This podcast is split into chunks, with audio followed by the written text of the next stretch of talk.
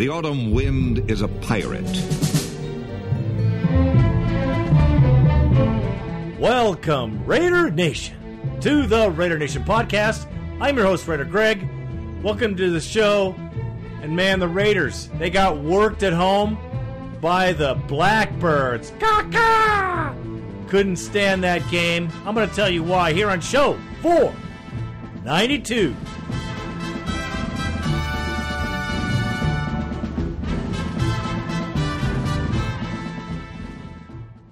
Well, before I get into the show, my condolences to anyone lost, anyone in this fire. It's just the beginning.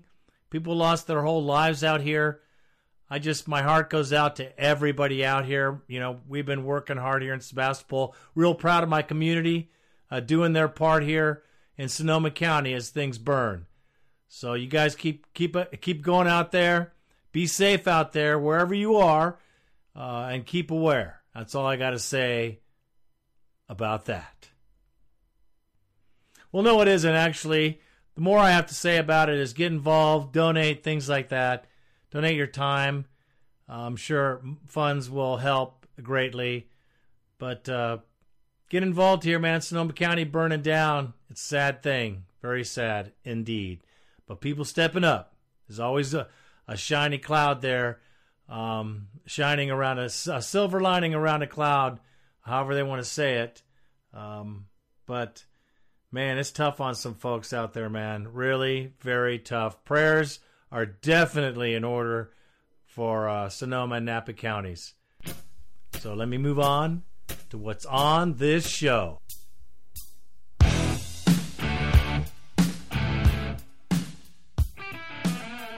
All right, Raider Nation, it seems like I should probably be doing a suicide hotline. it's not yet time. It's not yet time. However, I do feel like it. On today's show, we will have the post game for the Blackbirds. Unbelievable game at home. I'm going to hit on some of the highlights and the lowlights because there are some positives in this game. Faux show. I'm going to touch on the Broncos, and that's basically what it's going to be a little bit of touch. And we'll do a pregame for the chargeless, nutless, boltless Chargers. LA Chargers now. That seems so weird. Even the announcers get it wrong. That and the bone line should wrap it up. So let's get moving.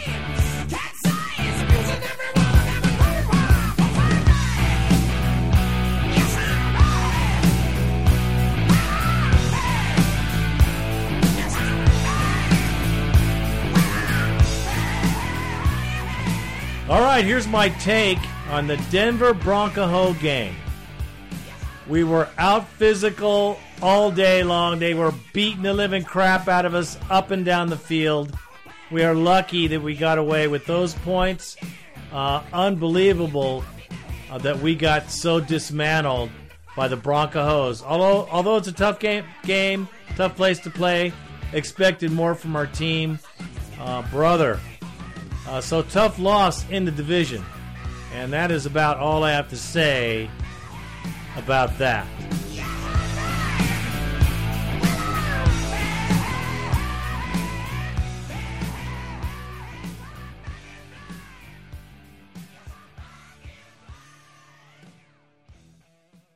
It's going down for real.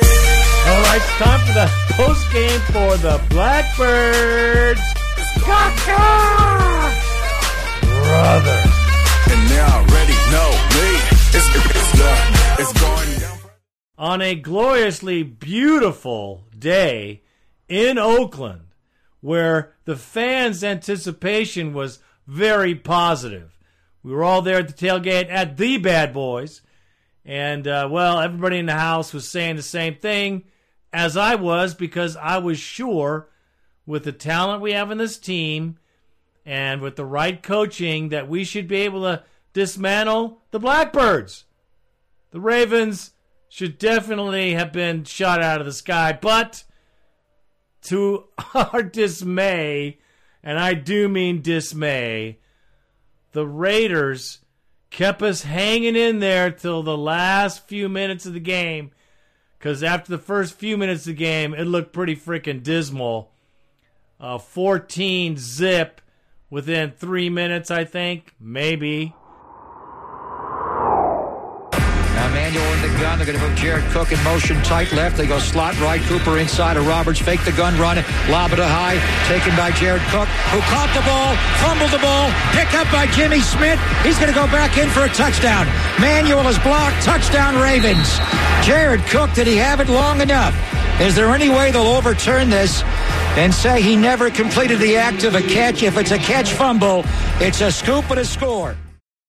Jared Cook also put you guys in a bad hole with that early fumble. It was 14 nothing before most people even settled into their seats.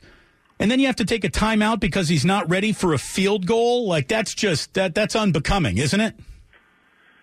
Yeah, the, the, the field goal thing's a little different. I mean, the, the first one, the fumble, obviously, don't try and do too much. Just just protect the ball, and and um, you know we're we're driving right there. It'd be third and short, and uh, just just go down and secure the ball.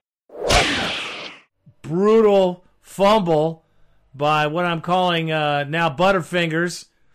Mr. Cook has dropped too many passes, and the fumble I although I understand he was trying to move the ball from his exposed arm to his unexposed arm. Bad timing on that move. He should have just cradled it up and, and gone down. But what are you going to do? He was trying to make a play, and you can't hold it against the guy. However, I can hold all the drop balls against that guy because he's killing us, and it seems like it's disease in the locker room for the Raiders. Sean Smith. Please. Torched three times. Absolutely mind boggling how they can keep this guy on one side of the field alone by himself. There should always be someone over the top of Sean Smith. He is a horrible defensive back. I mean, they should turn him into a linebacker. I mean, he's that fast. I mean, maybe not, he's not big enough, but heck, they're paying him to do a job that he just can't do. He is not very good, and he would be fourth in line after Conley if Conley was on the field for show. The reasons going on now for the Raiders, people ask, is it scheme? Is it players? Is there something else going on there? So, Bill, I'll throw it out to you. I mean, what's the one thing that jumps out at you for what's going on with the Raiders right now? The Raiders right now have lost it factor. You know, when they take the field, it's not like you're fearing them. First two games, we were seeing it factor. And what happens is really good teams take that momentum and they start getting better each week. The good ones do. The Chiefs, that's what we're seeing. We're seeing them getting better. Well, the Raiders are not getting better. You could narrow it down really to one player in this game, Sean Smith. Hmm. Got toasted in this game. If I would put it on one player, because number one, you got a backup quarterback so you know you're not going to be able to put a lot of points on the board. Hey, you hope that maybe you can, but at the end of the day, this is EJ Manuel. He is who he is. He was okay. He was okay in the game. That's what you get. Brian Hoyer, no, no different. He's okay. He's really a backup quarterback that they're both now starters and they put up 17 points, which was surprising to me. Well, do you, can you put it on one player? I hear it all the time of football. Team Ah, effort, team effort, team crap. effort. Hey. You're going to put on one guy. I'm going to put it on one guy. because of the way the game started. Right down the field, first play of the game. You got two, two big two plays. big plays. Is the second one more on Reggie Nelson, though, for not Yeah, covering the yeah. hash there Ah. over the top? I do agree, though, that Sean Smith has been so bad that it's sad because you have to give him help over the top. And that just, it, it takes away from the whole scheme. Now you got Dexter Lo, McDonald. As, as you know, what coordinators are doing is they're playing chess and they're creating matchups. What they did is they just said, okay, let's put Wallace, our fastest guy, on their slowest, guy. corner. Yeah.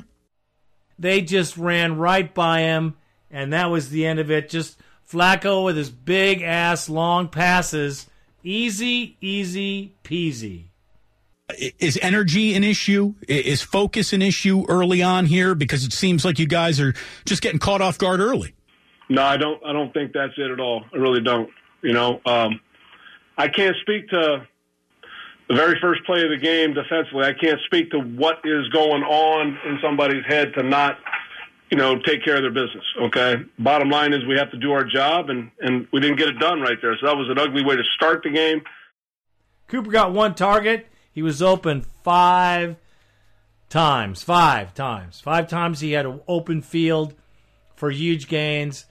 I just heard that you, in your other press conference, were talking about open Amari Cooper opportunities that EJ didn't hit. Uh, tell us a little bit about those. Well, there were you know several instances where Amari had done a great job of shaking his guy and and was open. So uh, whether the read took him there or didn't, or you know the progression, how how it got read out, it just didn't end up going to him. And you don't see all five options on every play. So um, you know again, you're going back looking at tape. But uh, yeah, Amari had done a nice job of breaking open several times yesterday. Cooper was open a bunch. Crab got his hands on the ball a few times. Tough to come back. He had a bruised lung for crying out loud. That's pretty brutal. He's a pretty tough dude. Hats off to Crab. Um, and I think EJ's playing good. I think EJ Manuel's playing good enough. If the rest of the team would catch the balls and the defense would get a turnover or at least force a three and out, you know, a little bit more, get the ball to him, we, we could have won the game just like that. EJ played well enough for us to win this game. Drop passes, poor performance by the defense, Marquette King laying an egg on a third down, or excuse me, fourth down on the 40, pops the ball into the end zone. They get on 25. That that can't happen. But what other thing that can't happen? There was eight minutes left in the fourth quarter, folks. This play sums up the entire game. It sums up the crappy offense and the shitty defensive calls and the way they set this team up for failure in this freaking game right here. Fourth down, three and a half yards probably to go. Third down, three and a half yards. Excuse me. So they pass the ball, and then they kick the ball in the fourth down with eight minutes to go in the game. We were we were ten points down. We needed to keep those four and a half minutes, whatever it was, eight minutes left, whatever it was. If we had got that that conversion, Uh, eight minutes left in the game. They decided to let the punt. Marsh, you know, kick wasn't good by King. Usually a guy that can drop it inside the ten, and ended up putting it in the end zone. And defense goes on the field. But then they, you let you let a Baltimore Ravens team eat up six, seven minutes. What defensively? What what have you what have you observing on the call, and what did you th- see during that that that extended They time? They just they they ran Buck Allen right at him. What was it? Nine straight Baltimore Raven runs, uh, and I think the Raiders wore down and they got hurt. You know, part of the reason that I just did not like the fourth and four, uh, there are many reasons. I, I thought it was inconsistent with the fake punt uh, the week before in Denver when you were uh, on your side of the field, third quarter. This was their 44, fourth quarter. But also, you did not have Cory James. Cory James has a knee problem. He didn't play at all in the second half. And then Marquel Lee, you know, barely got off the field. They had to put him on a cart. He's out with an ankle. So, and you kind of know Baltimore is going to run then low. And they ran nine straight times right at the heart of your defense. They did not go wide. They ran gun runs and came right downhill at you. And a big reason was you had uh, two inside linebackers that don't even weigh 450 pounds combined. I mean, Nicholas Morrow's 216 and, and Tyrell Adams is 230. And they just got on him. They, they, they, they, you know, they got on Vanderdoes. They wore down. The Raiders wore down. Plus, they were, they were subbing Khalil Mack and Bruce Irvin a lot at that point of the game. I think Bruce had a shoulder or some, something was wrong. And then Khalil was just taking first and second down off and coming in on third down. He did play, uh, both guys, uh, in the base downs in that series, but that's, I just think they wore down. And you got two light inside linebackers, and uh, I don't know what the status is with these two inside backers, but Cory had a knee problem in, in for the preseason, barely made the opener, and Marquel Lee's injury looks bad. So you, you cannot play with you know a 230 pound and a 216 pound inside linebacker in the NFL. Though you know that they're gonna they're gonna call Marty and, and get 40 and 50 power in Sure. playbook and and run Melvin Gordon right at you all day. So I don't that that was to me the big issue was that, that the linebacking level was just too light because of injury, and they just they just trampled you and ran the clock the clock right out on you. We were running the ball real well. How do they get this run game up to where it was last year? I thought it was better. I thought it was a lot better in the game. Uh, I thought they they they got into a, a rotation because DeAndre Washington was out with a hamstring. They went to just Marshawn and Jalen Richard, and they rotated them. I, I that's what I kind of thought it would be, where it would not be Marshawn take the first two series, the young guy split the third. Let's go back to Marshawn for two. I thought it would be more Marshawn first and 10, rotate the next guy in, just boom, boom, boom, keep somebody fresh. So I'd like to see them do that more, even with Washington back. I thought they did more gun running. I, I thought they, they played better uh, in the offensive line. They were able to get Marshawn some space. His first three carries went for 22 yards. The last nine weren't nearly as good. Uh, you got to get Gabe Jackson back and playing well at right guard, but I thought the running game was better. That is the dumbest decision you can. I don't care who you are. That decision sucked. We were getting pummeled by their team. They were running on us, passing us. We had to keep the ball and try to get another score. And then maybe an onside kick or who knows what else. But that was a turning point in this game. Showed the coach had no confidence in the team. That's what it shows to me. If I were on the team, I'd be going, shit, we should just get this three yards. We've been doing it all day. No, I don't trust you guys. I'm going to put my hands in the special teams and hope the defense can hold. The Ravens had our number. They outcoached the living crap out of us, and they out physicaled us all day. Their offensive line, I mean, you watch the game. I'm telling you, folks, their offensive line was a juggernaut. And those guys were getting out in front of the runners and blocking like crazy. Our guys couldn't even get out of their own way. I don't know what happened to the offensive line of the Raiders, but they sucked ass, and Donald Penn got paid to crap the bed. Donald Penn sucks. Emmanuel was being pressured from that left side all day long. All day. He had no time to pass the ball. And Penn got called out by a fan, got all emotional, and got in his face. Well, Penn, kiss my ass. Or kiss my ass. However you want to say it. That's your job. You're being paid millions of dollars a year. The fans expect you to just do your job, man. Do your job. And if you can't do it, just like my buddy used to say, either you won't do it, Penn, or you can't do it. Which one is it? Because that's the only questions involved here. Yeah, Penn sucked. The offensive line got pushed around like a bunch of babies. Cook with his butterfingers. Butterfinger Cook until otherwise spoken. That fourth and three or third and three, please, with the punt. Here's another thing about that third and three that blows my mind. Now, by then, we lost both of our middle linebackers. Both of them are gone. One with a knee, one with an ankle. And he was still going to lay this game on the defense by punting the ball. We had no, we had nobody in the middle that was really big and could stop the run. That means the other, the Ravens would have run down the field on us and used every minute of the clock. That was just so stupid. This is the coaching problem. We have a coaching problem, folks. We got a little bit of a talent problem, I got to admit, but last season, these same mofos here were getting it done in the fourth quarter. They were stepping on up. They were pushing other people around. Where they get fat and happy overnight? They're not grinding to the end, man. Their heads are down. They got that face. They look slow. look at the Chiefs. We are going to get murdered by the Chiefs. Yeah, whatever. You can get down my case, whatever you want to say. Call me up, cuss me out. The Chiefs are a juggernaut, bro. Chiefs are coming in here and they mean business, and we're just another bump in the road. We need to find out who we are. What kind of team?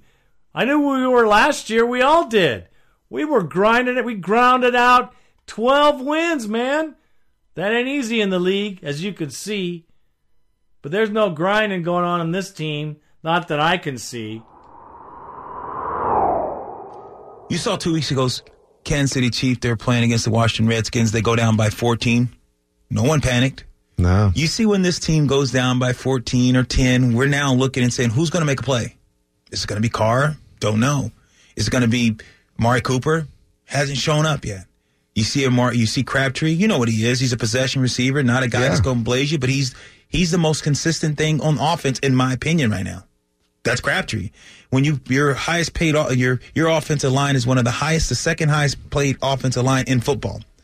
You have the second highest paid offense, period, and you're not performing like it. And guys have to look in the mirror and do that soul searching, Bill. And you know that. And you've been on situations on teams where it's not all good, and you have to look at yourself and say, enough's enough. And until guys can make an effort, and that starts with Jack Del Rio because he's the one leading, leading the charge, and his assistant coaches, and then go on and so on to the players. And with me, I look at it, and I think that I think the Carr is a quarterback that's going to be a great. He's a good quarterback. I think he has potential to be a great quarterback. The biggest thing is when you run Musgrave out of here, be careful what you ask for because you had a guy who was attention to details, who pushed Carr, who made him uncomfortable at times. Now you bring in a coach that not that he's not a good coach, Bill, but does he have that gravitas that he can push guys? I know they respect him, but do they kind of fear him? Coaches have to be in a situation where they, that the players, it's not, hey, buddy, buddy, and they grab and Can't laugh. friends. You, Yeah.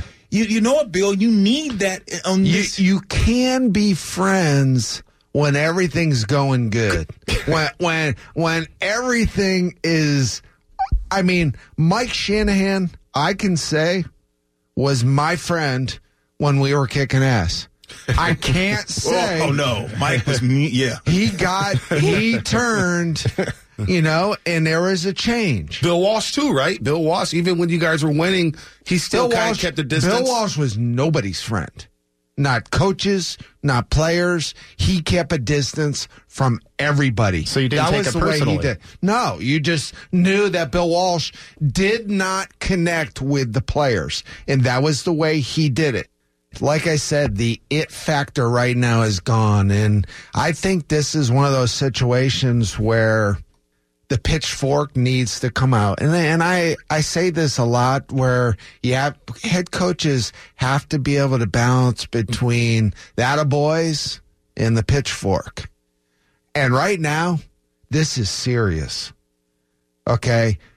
This is Jack Del Rio's coaches th- th- they're up there till all hours of the night trying to create things for these players and these guys are underperforming and it's time to I think to bring the pitch the pitchfork out and create a little fear in these guys and these guys need to play with a sense of urgency and they got to have a little bit of fear inside of them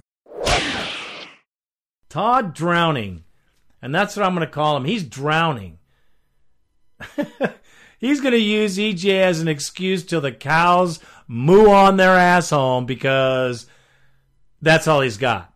Because his play calling is pedestrian and it's pitiful. It, you know, you can read it like a book. Where is some pop? I mean, come on, man. Yes, EJ Manuel, he's a serviceable quarter- quarterback.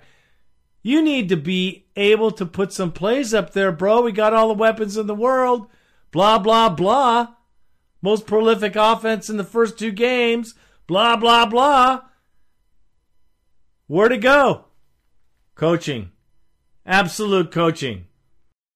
Jack understands. Hey, here's the guys that I have. yeah Defense- and he made the move getting rid of billy musgrave I know. You know? that's looking like a mistake right now. It's looking it? like a big mistake. so all of a sudden now, and that's what happens when you're the head coach and you're make you get a new contract, you're making big bucks. Hey, the buck stops with you. You are the guy making the decisions, and you know, sometimes you got to be able to handle the heat. And Musgrave, Musgrave was on those guys. He was attention to detail. Oh, yeah. He kept, you know, he was nagging cars, nagging guys like, no, this is what, and sometimes you got to have that. And not the, and here's the thing. We know how hard Carr works. I've seen this guy since Fresno. I know this guy. I know what he's made of. He wants to work. He wants to be great. That are making, holding them accountable. You look at Belichick. Belichick get on Tommy every day. He's on his face. He's pushing him. What's wrong with you, old man? You okay? He's pushing. You look at Parcells. You look at certain coaches, certain offensive coordinators. They're in guys' face, even though guy, those guys are great players. You got to be. You got to be willing. You have to be willing to do that. That's how. That's how you become. That's how you make players become great. But he, but here's another thing, Lo, is it's the experience. You, you have a, a young quarterback coach that all of a sudden And a young coach hand and a the- young quarterback, you hand too, the though. reins, and sometimes you can get lucky, and the guy, the guy's, uh, you know, is really good and can can just handle it and walk in and do the job and do it very well. Well, Bill Musgrave had years of being around the NFL and had seen a lot and I think was really good for Derek Carr. And he's not Carr's not Peyton Manning or Tom Brady or Aaron Rodgers or Big Ben yet. That's what people don't realize because he showed the flashes. Because we but know, he got paid like it. I know.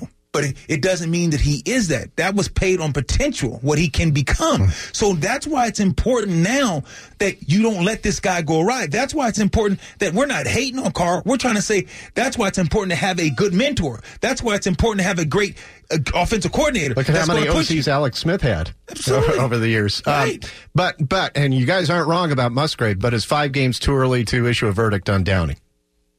No, not in the NFL. You you're you're looked at every week intensely. And when you're in the so-called best division in football and now you're 3 games behind the leader, the Kansas City Chiefs, and now you got to start hoping and praying and you're not in control of your own destiny. You know, You played a Baltimore Ravens team that the quarterback was averaging 5.5 yards a pass. Unbelievable. You, you played a team. Come on, man. You, you're oh. playing. You played a team. You, you're not out here playing the, the greatest team. Baltimore Ravens would be lucky to win eight games this year. Lucky to win eight games, and they probably won't win eight games. So when you sit there and everyone says, "Okay, look, you play a team that you look at it, they don't have necessarily great receivers. Their offensive line is a dismal. You're going out here don't have Suggs is getting long in the tooth. Uh, still an average pass rusher, but it's not great anymore. You're going out here and you're playing this football game, and you're supposed to be a team that's going to compete for the AFC Championship game, and you're at home. You're not supposed to lose that game, coach. You're just not supposed to lose that game. So when you're talking about should an offensive coordinator, here's the deal: show me some creativity. I'm not saying that this guy can't coach, and I'm not saying he doesn't deserve a job. I'm just saying this: you need to show me some diversity. You need to show me put two running backs in and let me see guys get on. Per- you brought in Patterson for a re- reason. This guy can fly. Put him on some jet sweeps. If you run the Patterson across the motion and you give, give him a sweep, what does a You linebacker got to do? have you to gotta respect him. Yep. You have to. You have to. You have to respect play action in the National Football League. You have to. When you got Marshawn Lynch back there or Jalen Richard, you have to respect those running backs. Absolutely. Give me those guys on the perimeter, and you see have you put if you put that put him in and run that sweep. Now those linebackers got to chase. One's got to mm-hmm. chase, and now if you have hand ball to Marshawn, now when he hits the hole, the linebacker is already pulled because he's running with the sweep. Should they use Lynch differently than they're using him so far? I think more of the read, more of the read, and sometimes that. But here's the thing: Did you see the goal line run with Lynch, Yeah. the linebacker, where was he at? Right in his face. What did Ron- what did Lynch do to him? Ran him right over and kept stepping. If you get him past the defensive line, Lynch is still the most powerful running back in the league right now. You got you can't just line up and say we're going to go and beat you. You got to spread them out. Lynch was effective when him in that in the quarterback when Russell Wilson when they do that read and Russell can pull and give the illusion. Look at Peyton Manning when he couldn't hardly throw. Peyton Manning faking the faking the ball in there. Linebackers have to come. The tight end always has that position in the middle of the field. And if the tight end's not open, if safety has to jump him, you got the corner out there. It makes it simple. I I, I just think that they can be using him better. And low, EJ Manuel has shown He's got some athletic ability. Yes, ability. he does. You know, He made some you hit know, plays Greg, Sunday. Greg was saying last week he, He can can't run. run. Are you kidding me? That third and eight. I was He like, made some it this plays. guy can run. We don't see that from Derek Carr either. The scramble No. drills, when the play is dead, how can you make a play? We see Aaron Rodgers do it. We see we seeing Alex Smith do it this season. Alex Smith's been doing it for a Here's, while. a, here's another thing, guys. I, have been talking about boots and waggles. Why aren't we rolling out and doing that? And I think that's where Greg came and said, well, he's not very athletic. Well, how about the pass to Crabtree when he scrambled out and was getting chased and let it fly? That, that to me, we need to see more of that. You No have doubt. two routes coming across. When you, anytime you boot, you drag the tight end, run a zero route. You have that corner route on top of it. Yep. So what happens is two guys come across, so he can either go high, low. Then underneath you have the fullback in the flat or the tight or tailback in the flat. So now you have three guys, high, low, intermediate. Or so run. you can't or run. So you can't be right. You can't guard them all. I, I've been in this game too long enough. You can have now. You got pressure on that defense. You have too many options. Now, Ken Norton, lame defense. Good in some places, but one guy, Sean Smith alone, cost us this football game on the defensive side of the ball. Yes, indeed. And it was his gaping hole that allowed this Blackbirds to work the Raiders to the ground and go home with a W, bro. From home.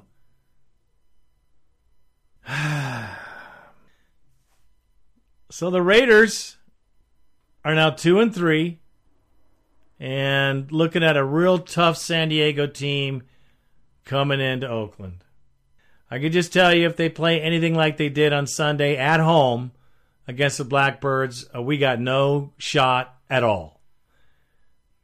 You just have to get the plays done when they they they need to get done. We we could not we could not get it done. We ran the ball really well, four yards a carry average, really good. But um, key moments, crappy penalties, no called penalties. I mean, helmet to helmet contact, nothing. Yeah, the officials still hate us, but man, we, we have to win these games. This game is a typical classic game. Last season, we would have won this game. We would have come back in the fourth quarter and slapped two touchdowns on these fools and sent them home crying on the bus back to Baltimore. But we didn't. And I told you every reason why. Uh, and, and I'm going to tell you, I'm going to point the finger at the coaching staff because right now, um, they're not positioning these players in a place to win. They're not. When you get Amari Cooper open five times and one pass to him, and they haven't adjusted for that in a game, that is bad coaching, man. That's shitty coaching. I don't know what else to say. Todd drowning, and I'm calling him drowning because he's drowning in this job. It is so over his head. You can tell he's being out coached every week. We can absolutely destroy teams with some creativity. Let me tell you, this is the end of this rant. This is an offensive winning team. This is not a defensive winning team. Newsflash, people, even last year, like you know, we depend on our offense to win the game. Not our defense. We depend on our defense to keep the other team to a decent score, but not as good as us. Not as high as us. That's the way this team has been built. And our offense blows ass even with Carr. And in this game, it didn't matter if he was in there or not. Now, maybe he would have picked up Cooper. The game would have been rah, rah, rah, but he's holding hands, screaming on the way out of the stadium. I don't think so. Not the way everyone else is playing, because it just doesn't seem like they're playing. So, whatever it is, I say it's coaching. You say potato. I say potato. And, well, I say that that's all I can say about that. No, it isn't. One more thing I do have to say about that is the tailgate was off the chain. Had some great friends, great moments, great beers. It was fun. Uh, the crowd was ready.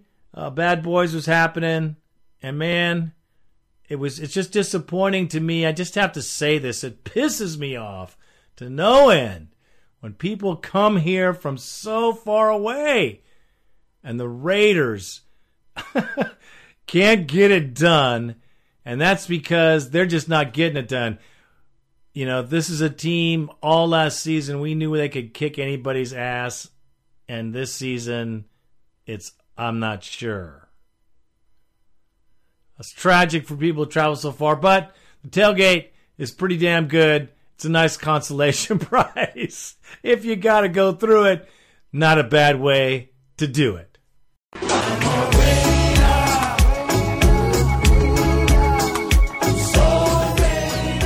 All right, Chargers versus the Raiders.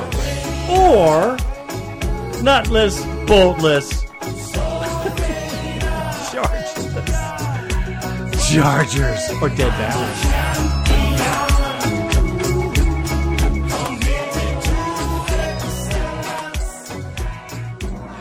Yes, the Oakland Raiders host the Los Angeles Chargers. That's kind of funny to say because it's funny if you look how many people go to the games.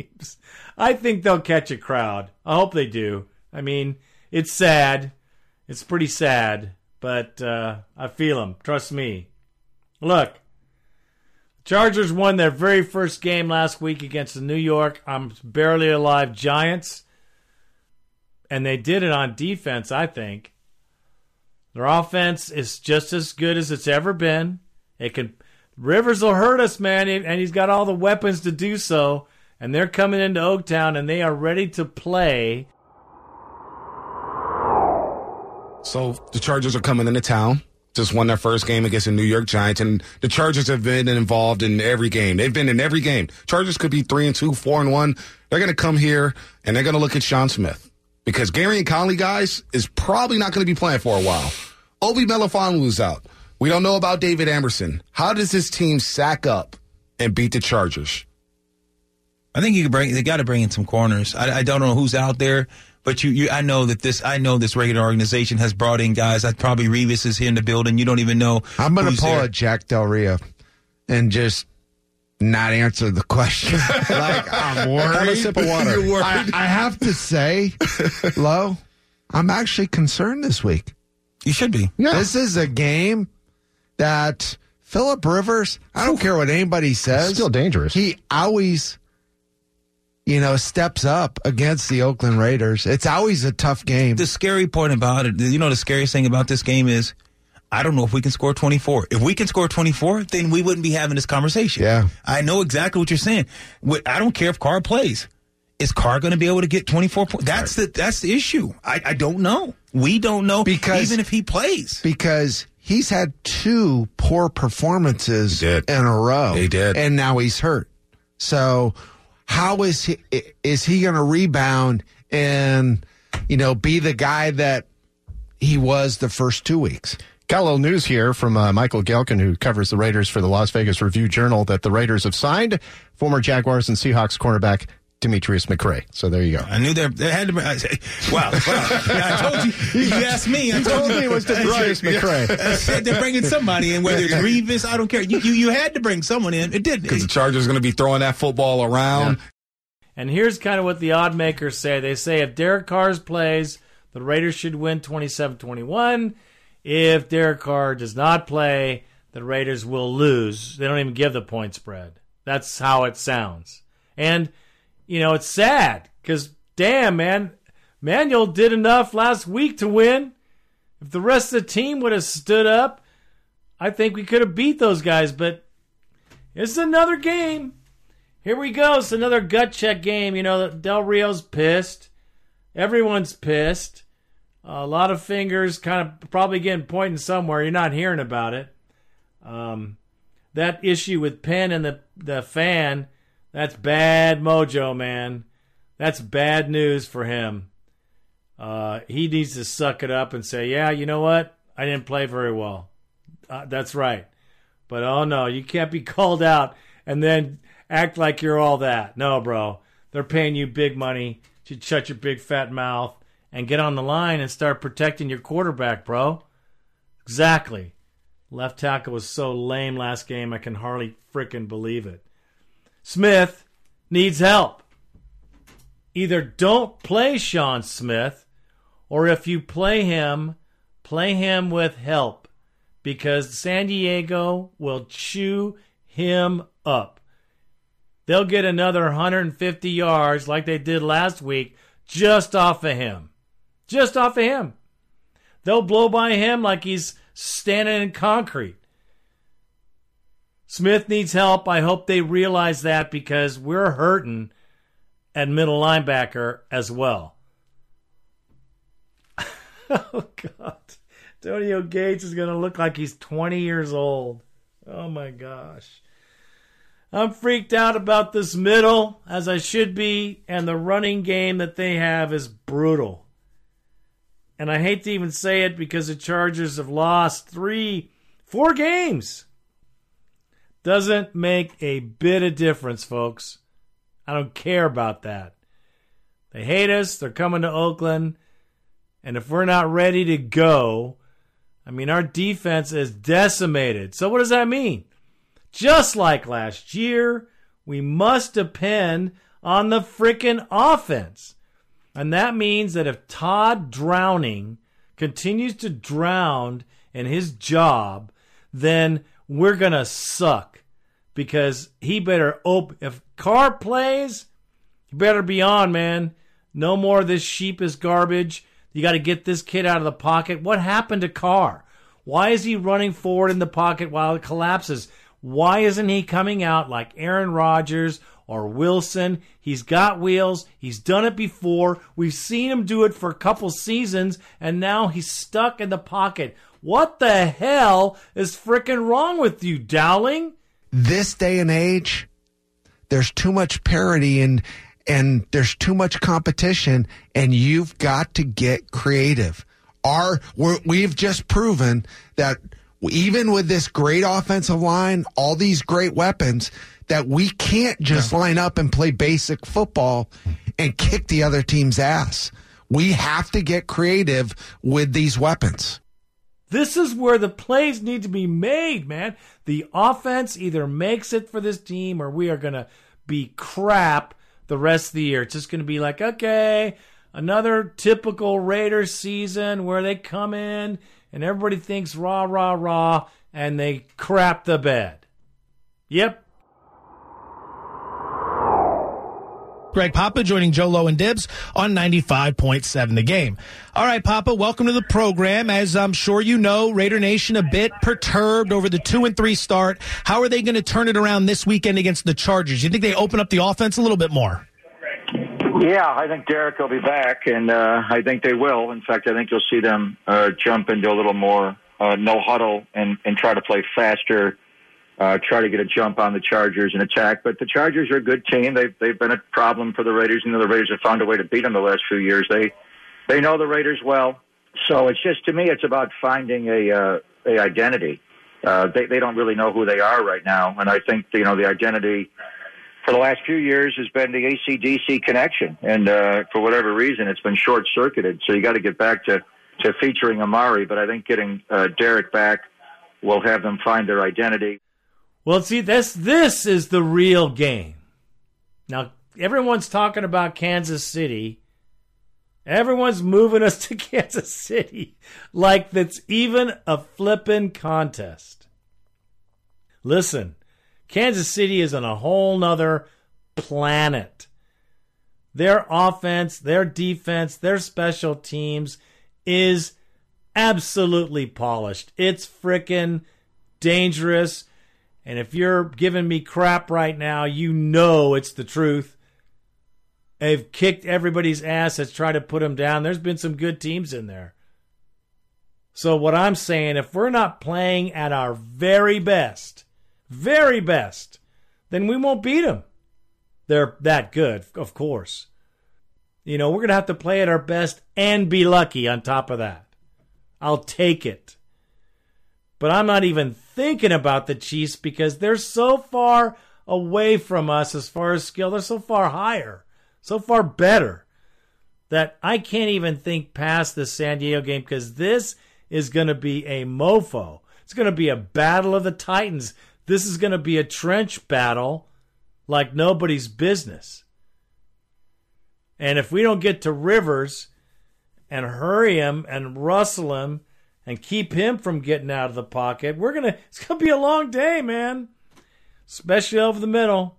Unless we get one of these guys back or both of them back in the middle, 55. Ugh. Not looking good for the Raiders. And if we don't score a bunch of points at home, I mean 35 points, man, we got to put it up because Rivers will put 45 on us. We got to keep scoring and keep scoring and keep scoring until they blow that last whistle, man. Because that's the only way we're going to beat people this season is on the offensive side of the ball. And unless Todd Downing can get it together, um, we're going to be in a world of hurt. Because that's where our talent is, that's where our skill is, that's where our strength is. And if we don't have that, well, defense is going to be out there all day. They can hardly take a half a day. That's because they don't have a lot enough players on there that can make plays. And our secondary and linebacking core, there isn't anything there. McDonald. gosh. oh my gosh. We need Amerson back. We need TJ Carrie. Joseph's playing like a beast, but you know, we need like four of him.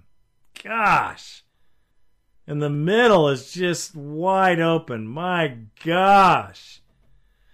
So I can't even complain about the defense. Norton, he stinks. I don't even know what to say. Pop, what's the deal with uh, and Conley? I don't know. I don't know. He's uh, he's having a, a pain problem, and he's just been slow to heal. Going back to the June mini camp, uh, you know, they tried to alleviate the pain when he played against the Jets. I thought he played really well in that game, and that's why I was so encouraged after that game because they were blitzing. They were Gareon looked so good, and uh, he just I, I don't know how much of a rookie season he's going to have. Frankly, he's just having a very hard time getting over this, and it's forcing Sean Smith to play. And you know, Jack's right as far as the, the design of the defense on the first play, but I don't. I think any play you design now, you've got to have safety help over the top on Sean Smith. You just cannot allow him to have to handle it all. He's got to get on top, and he's just not fast enough even to do that. And he's just getting beat over the top repeatedly, whether it's Vernon Davis, a a 33 year old tight end running right by him, or you know Mike Wallace is uh, Mike's 31 now, but he's still a fast guy. So you've got to you've got to have help over the top on Sean Smith. So whatever you design, you could do something different on the other side of the field, but on his side of the field, somebody has got to help him deep. Just keep two people over there, an extra person on Smith's side, and let's just roll the dice. But we have to have the offense playing, and that's it. That's how we win this game. Pressure Rivers if we can. Get Carr the outside so we can make make some plays. You got to extend these plays. Although, you know, we've been playing on this quick pass thing. They figured it out, man. They get to Carr before he gets the ball out.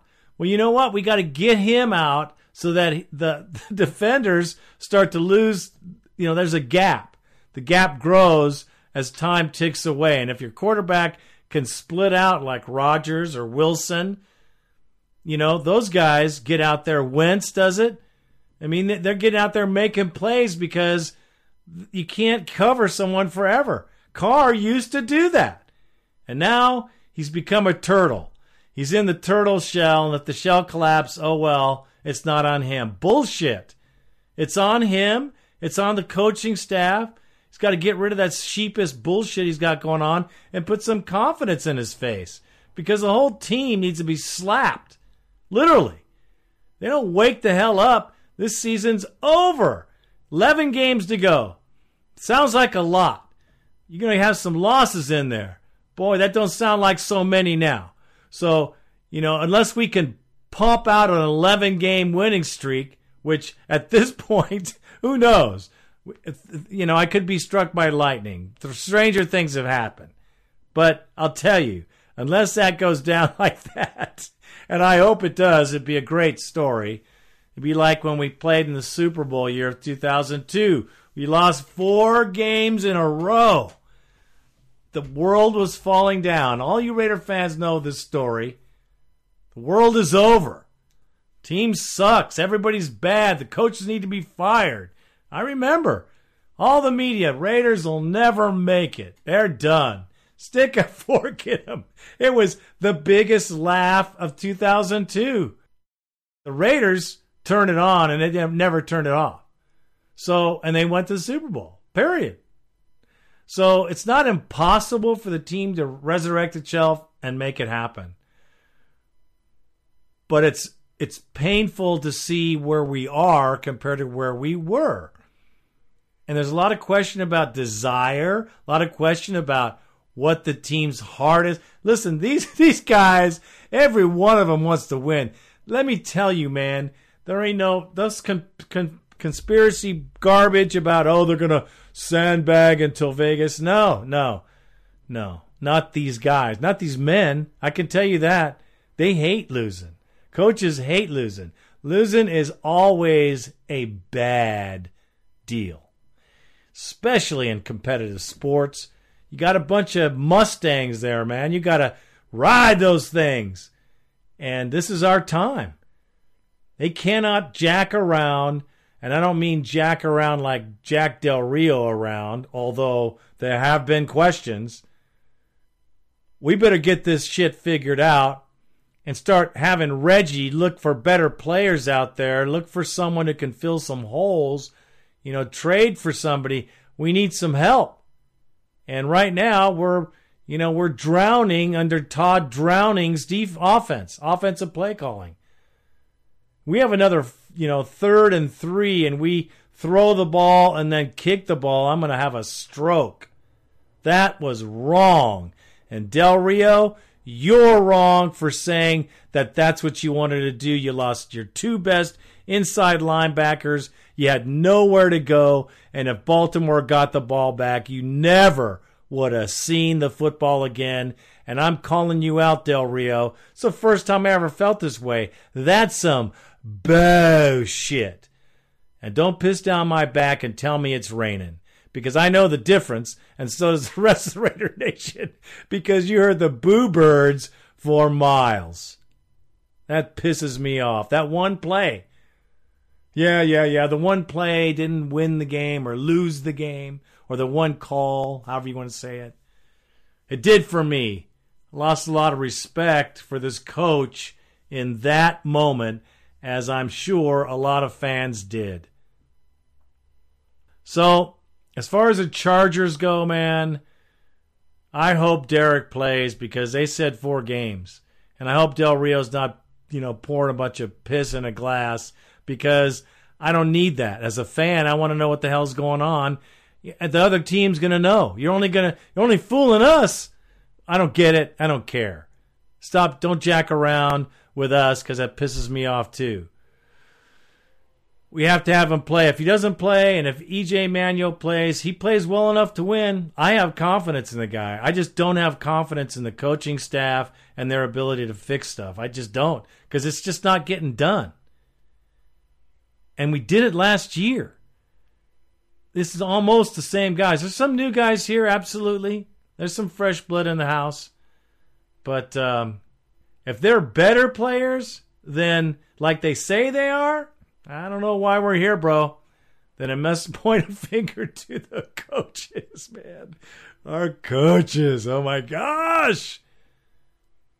Bleak.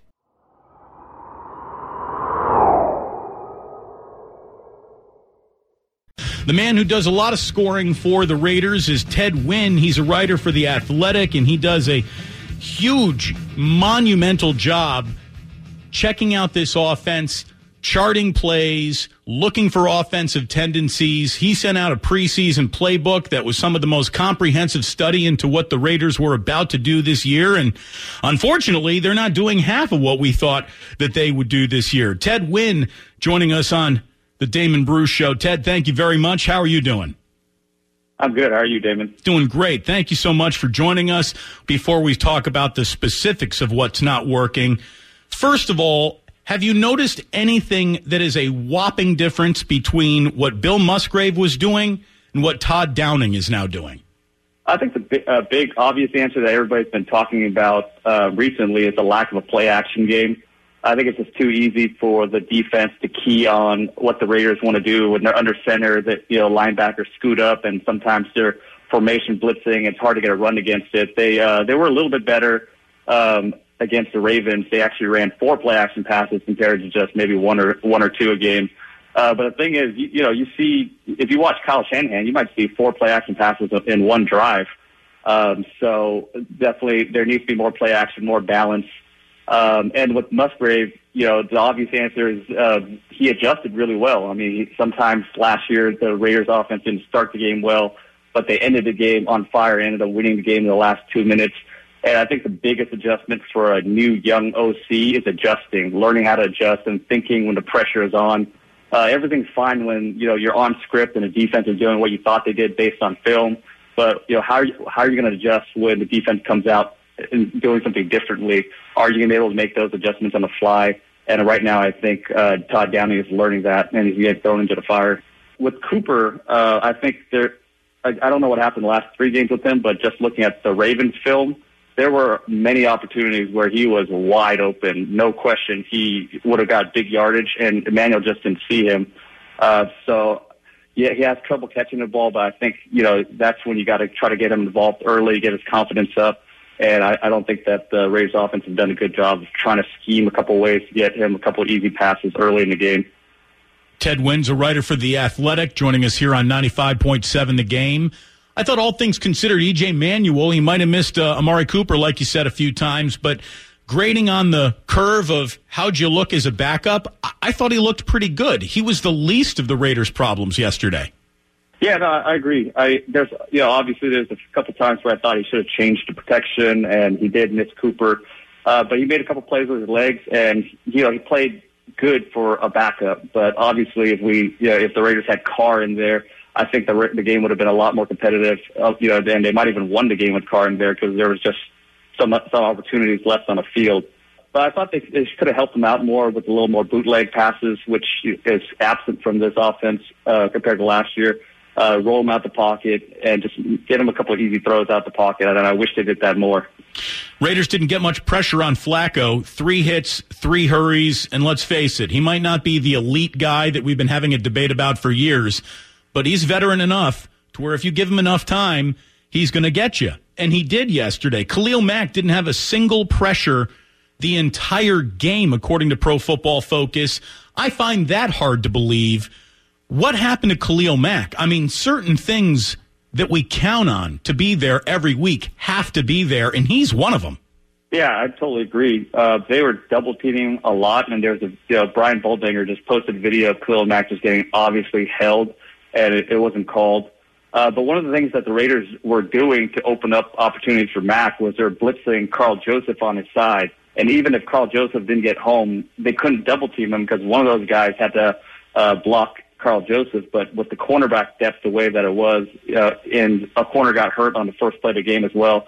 Uh, they couldn't blitz as much. I, I don't remember what the numbers were, but I even remember Karl Joseph blitzing once.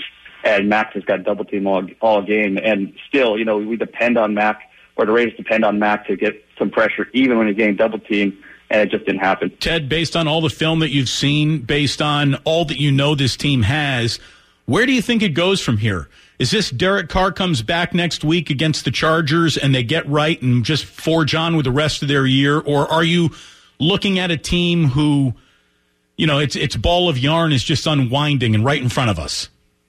We'll see. I'm not ready to hit the panic button just yet, but if they do not get it together against the Chargers, who aren't good, then uh, you know, then it might be time to panic. But um, I thought the against the Ravens, if Carr played, this would have been a great opportunity for him to get back on track. Um, but like you know, the Chargers are not a good team, and they should be able to score 30 plus on these guys. Uh, they've just been they've been really close on a few plays they just couldn't quite make. And like we you know we talked about, Downing is still learning as a play caller.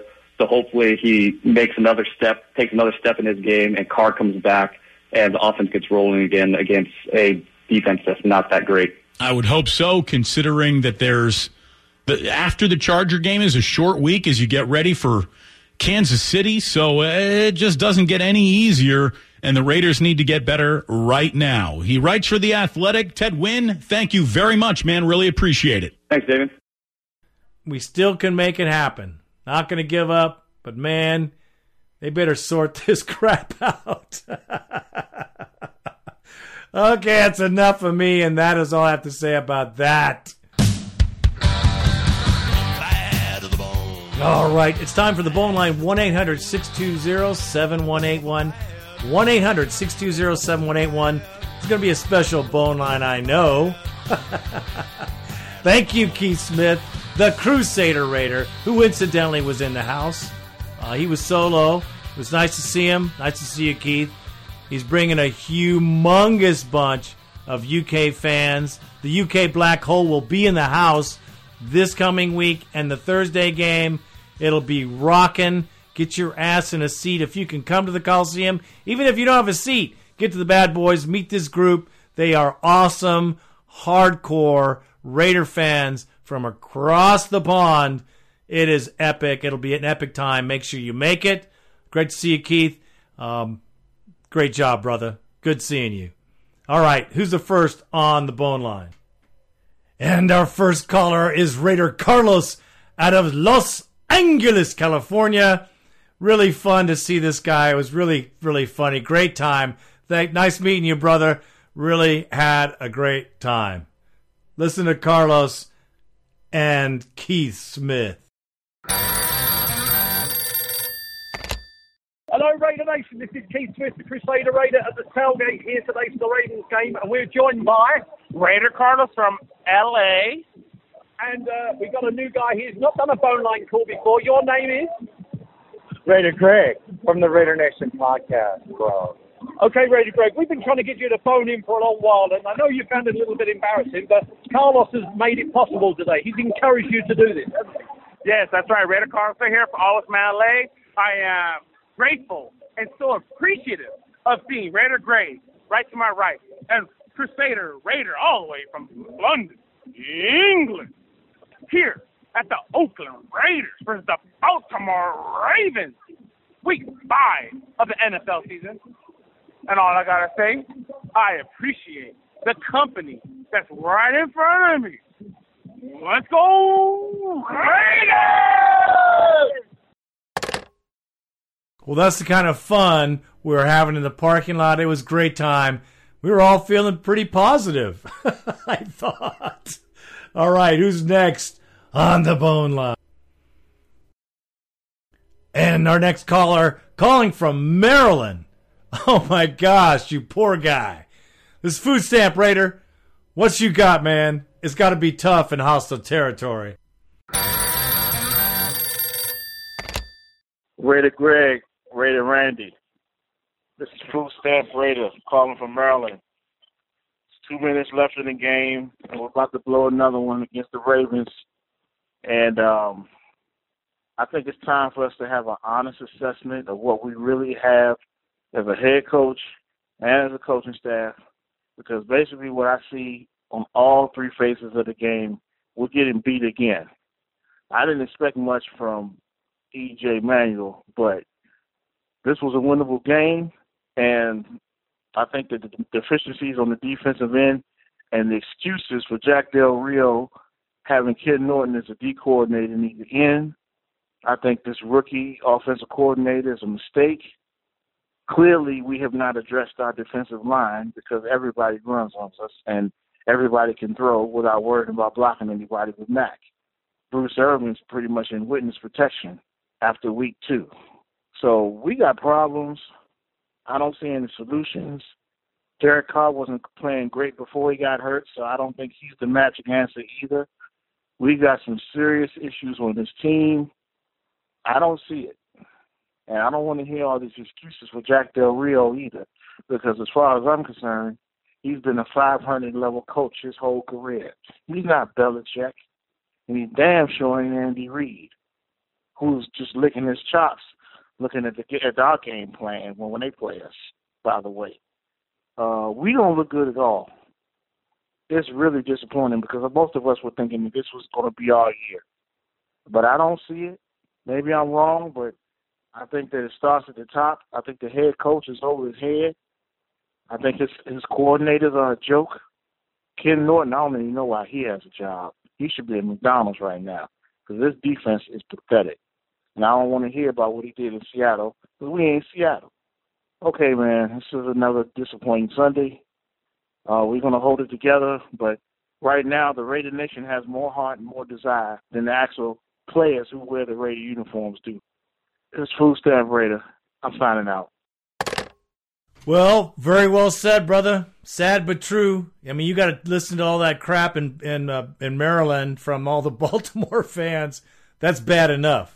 But what you say is very true, especially when it comes to the coaching.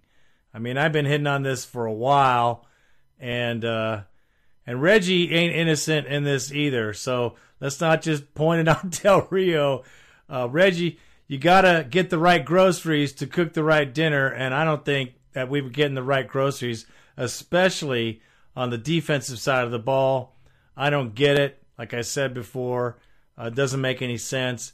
But this year, I mean, I'm not holding a lot of hope, man. Looks this looks like a Dennis Allen football team. And that is all I'm going to say about that. Thank you for the call, man. Very well said. And my very good brother from Scranton, PA, Raider Chris. He's in the house. What's happening, brother? Raider Nation, Raider Greg, we missed you. Raider Randy, holding it down, did an outstanding job. Uh, just want to say thank you to you guys for doing an awesome show.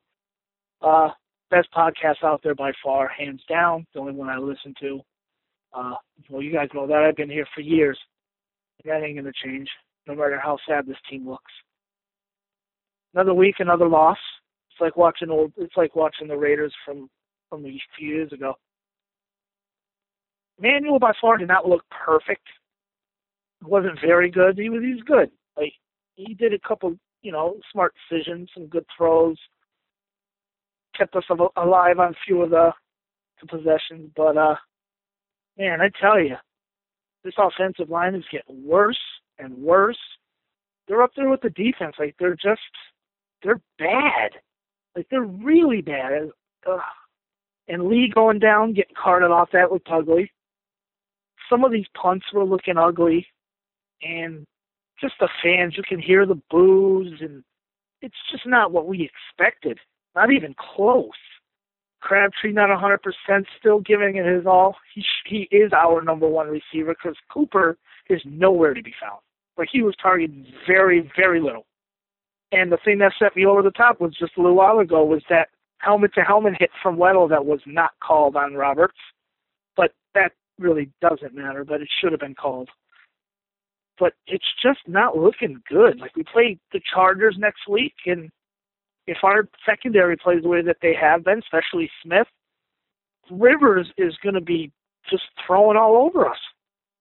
So, uh, yeah, I mean, another week, another loss. I'm just tired of losing. Like, I'm I, I'm glad that Carr didn't play because we need him in the long run. There's no point of risking further injury to him.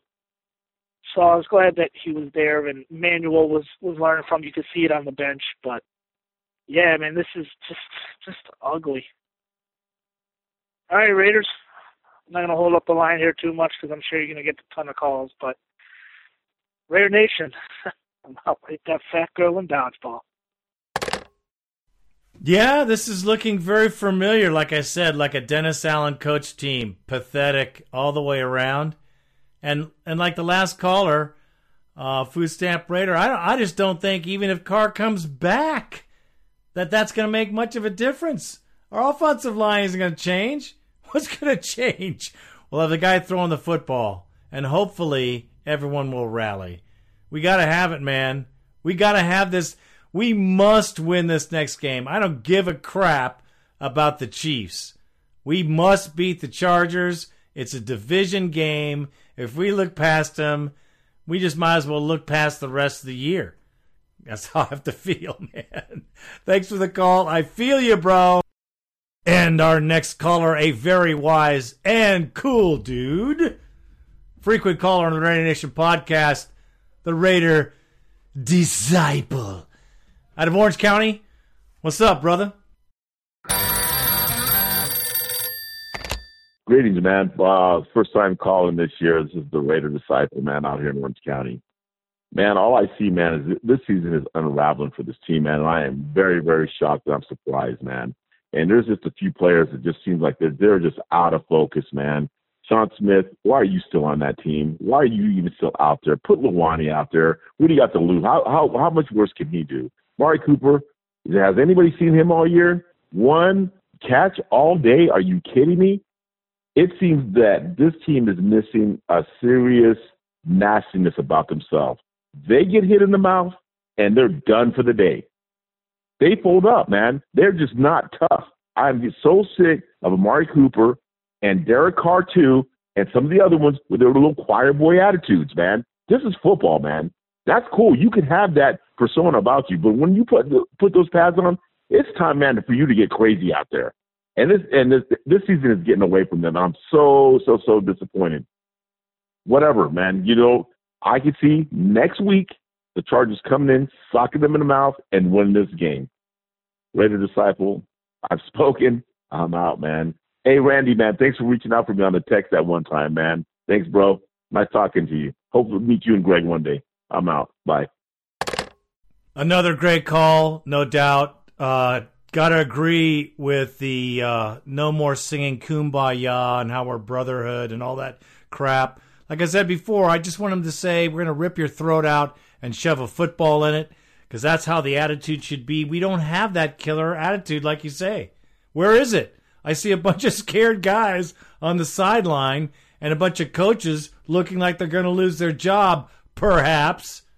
Yeah, if they don't get nasty before the Chargers come in here, absolutely. It's going to be a long day sitting in Oakland, trust me, and it'll be a longer drive home. Uh, we can't have that stuff. We got to take care of the Chargers first before we think about those Chiefs. Thanks for the call, brother. And yeah, you got to come to a game and hook up with us so we can have a beer some. And our next caller from Central Florida, well, I don't have a name but I know he's a frustrated Raider fan like the rest of us. Hey, Raider Greg, what's happening, man? First time caller, like everybody say, long time listener, man, from Ocala, Florida. Um, Central Florida, man. It's, it's it's a good little um cut from y'all, but check it out, man. Um, I don't know what's going on. I need some input, man. Um, I don't watch the games all the time. My location and I'm working a lot and we're going to say ready educated because I'm in education. Um, I push you really hard. So if I drop a few curse words, um, please forgive me. But the thing is, man, I'm thinking the offense. We were 12 and 4 last year, and you got to help me out when you do the um, response to this.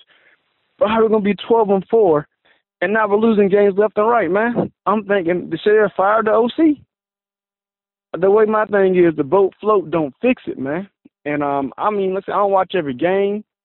But when I watch them, I can kind of end up what's happening, but I don't know what's happening. Can uplifting man when you respond to this make me feel good? Um, I love your show, love the program, man. Um, you got a good thing. All right, I'm out. Take care. Good call, by the way. I wish I had some magic answers for you, brother. I don't. Uh, the rest of us on this line, as you can tell as you listen to the show, are thinking the same things. What happened to those gutsy, nasty players of last year. They've seemed to have folded up and gone home. It's like they got got paid and got soft. I don't know, but uh, they need to shake it off. It's still early in the season, uh, not too early though. They need to turn this around, and I mean in this game. So I can't help you as far as as what's happening. No, I understand about Musgrave. I called for his head a lot. Uh, but I certainly didn't call for Todd Downing to take his place. Uh, I, I will tell you in several podcasts before he even coached his first game, I was questioning that decision because um, if you're going to have someone come in that's going to beat one of these. Musgrave was terrible at sometimes, but he got an offense that worked. Uh, Todd Downing is just, he's horrific. It doesn't seem to me like he understands the game. And we, uh, man, we might have thrown the baby out with the bathwater. I don't know, but we uh, we need some help, and we certainly need some attitude for sure. I appreciate the call, man. Call back again. with your name. So we got uh, a clear idea of who you are, brother. And our next caller is Raider Jim from the East Coast. what you got for us, brother? Raider Greg, Raider Randy. This is Raider Jim from the East Coast, calling after the Ravens game, uh, third straight loss, of course. And I tell you, I am beginning to think we have a serious coaching problem. The team, to me, since the beatdown by the Redskins, looks like they're defeated, and I have to blame coaching. You know, I I, won't go as far as to say it is Del Rio's fault, but yet he's the head coach, so it's on him. You know, the team. We we all know the talent the team has, but the talent is not executing. The team is not playing together. We've got a coaching problem. Amari Cooper might have a bigger issue than that. That that guy looks like something's wrong. I don't know what's going on in his personal life or whatever, but man, he is just out of it. He looks depressed or something. Um, EJ, I thought he played with a little heart. I thought he he gave him, you know, a chance to make some plays. Michael Crabtree still had some heart, of course, and looked like he was in pain, but you know, made some grabs. Uh, Marshawn ran pretty hard, I thought. Uh, didn't understand why they don't understand why they didn't keep going to him and pounding it up the middle. You know, after after Jared Cook's fumble there uh, to put the Ravens up 14 to nothing in the first quarter, overall it just looked like the team quit. The defense was horrible. Defense looked like 2016 defense. You know, the first two games of the year uh, against the the Saints and I think it was the Saints and the Falcons last year where uh, the defense gave up over a thousand yards in uh, those two first games. Um, it was bad. It was just bad. The Raiders look really, really bad. They look like a poor team. Uh, I, I, unless there's a a major change quickly, um, I don't expect them to have a a winning record. Uh, don't expect them to to beat the Chargers next week. The Chargers should be fired up, uh, trying to get a second win. Uh, Chargers look like they they've been playing with more heart than the Raiders the past few games, although they just won their first today. I don't know, man. I know I'm like uh, the rest of the Raider Nation. I'm disappointed. Uh, I'm embarrassed for my team. It's a sad thing to watch, and I hate to say it, but I'm looking forward to, as far as the Raiders are concerned, I'm beginning to look forward to the off season already, like like I did in the in the 12 year losing span that we just got over last year. So anyway, I'm disappointed. I'm upset. Uh, at least as far as a football game makes me upset. Uh, life goes on, but for the Raider Nation, I feel your pain out there my brothers and sisters. And uh, hey, Greg and Randy, thanks again for the podcast. Like I told you last week, going to keep listening. You know, y'all keep talking about this because it is it is cathartic. It is therapeutic. We need some therapy right now. Raider Nation, hang in there. We've got more football to play for the year, and who knows what might happen. See, I'm trying to talk myself into feeling better about it now. All right. We'll talk to y'all soon. Thanks again. And you know, the best part of that was I'm trying to talk myself into being positive. you know, because that's what we all are doing. And we'll do all that till Sunday and we'll be ready. And then the Chargers come to Oakland, we're going to know that they're going to kick they kick the the crap out of the Chargers. But man, oh man, it looks pretty bleak. Um, looks pretty bleak. Coaching, I think that's what I think. Uh, I don't know what you guys think, but I, I don't know what happened to this team. They're supposed to be better players this year in key positions. Where are they? And what the hell happened to the guys of last year? I don't know, man. These guys need an injection of testosterone. Maybe. Thanks for the call, my brother. And our next caller, you know him as the Desert Raider. What's happening, Sid? What up, Raider Nation? Raider Randy, Raider Greg. This is Raider Sid, the Desert Raider. Three in a row. We are done as far as the uh, division is concerned, unless something brutal happens to KC and Denver. Uh, so uh, all we can do is, is try for a wild card. And this is the second week in a row that that piece of shit free agent tight end Cook screwed us. Last year with the drop ball in the end zone, and this week with the goddamn fumble, which cost us a touchdown. But our defense couldn't stop anybody. Our offense couldn't get anything going. We are just not playing to our capabilities. Uh, now you're going to start hearing everybody say that the Raiders are a one-year wonder, which that's what we're looking like. This elite offense that we have is no more. Our offensive line looks like they got old overnight. Well, if we play like this next week, we're going to get our asses kicked by the Chargers. Plain and simple. And, uh, all right, all we got to do is regroup. Hopefully, Carr will be back. I don't know what he can do. Why is, is Cooper not getting open? What's going on? This is ridiculous. All right, you guys. Keep the faith. Raider Nation. I'm out. Well, thanks for the call, brother. And Cooper is open and ready to catch a ball if they throw it to him. And that's kind of how it's been since EJ's been the quarterback. He really leans towards Crabtree because Crab catches the ball. Uh, Cook has caught the ball until recent. And um, I don't know if Carr is going to make a difference. I just don't know because they're they're playing him differently than they have been. I think I don't think they're having him. Think they're having him step up in the pocket. I don't get it. Why don't they have him blast out to one side or the other, extend the play? We've got the receivers to get the job done. I I don't understand. It's coaching, bro. 100%. Uh, someone needs to lose their job or they better fix it because San Diego is coming in here to mean business, bro. Thank you for the call. And our next caller is Raider Tony, the Northwest Raider. I'm sure he's got a lot to say, like the rest of us. What's going on there, Tony?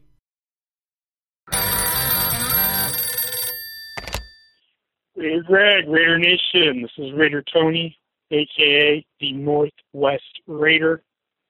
Uh, Raider Greg, hope you had an awesome uh, vacation. As Randy told us that you were on vacation, and that's why you didn't do last week's podcast. So hope you had a great time. And uh, you know, sucks that you come back to this a what's going to end up being, I think, another uh, therapeutic podcast for the Raider Nation, as the Raiders just, you know, we just played like crap today.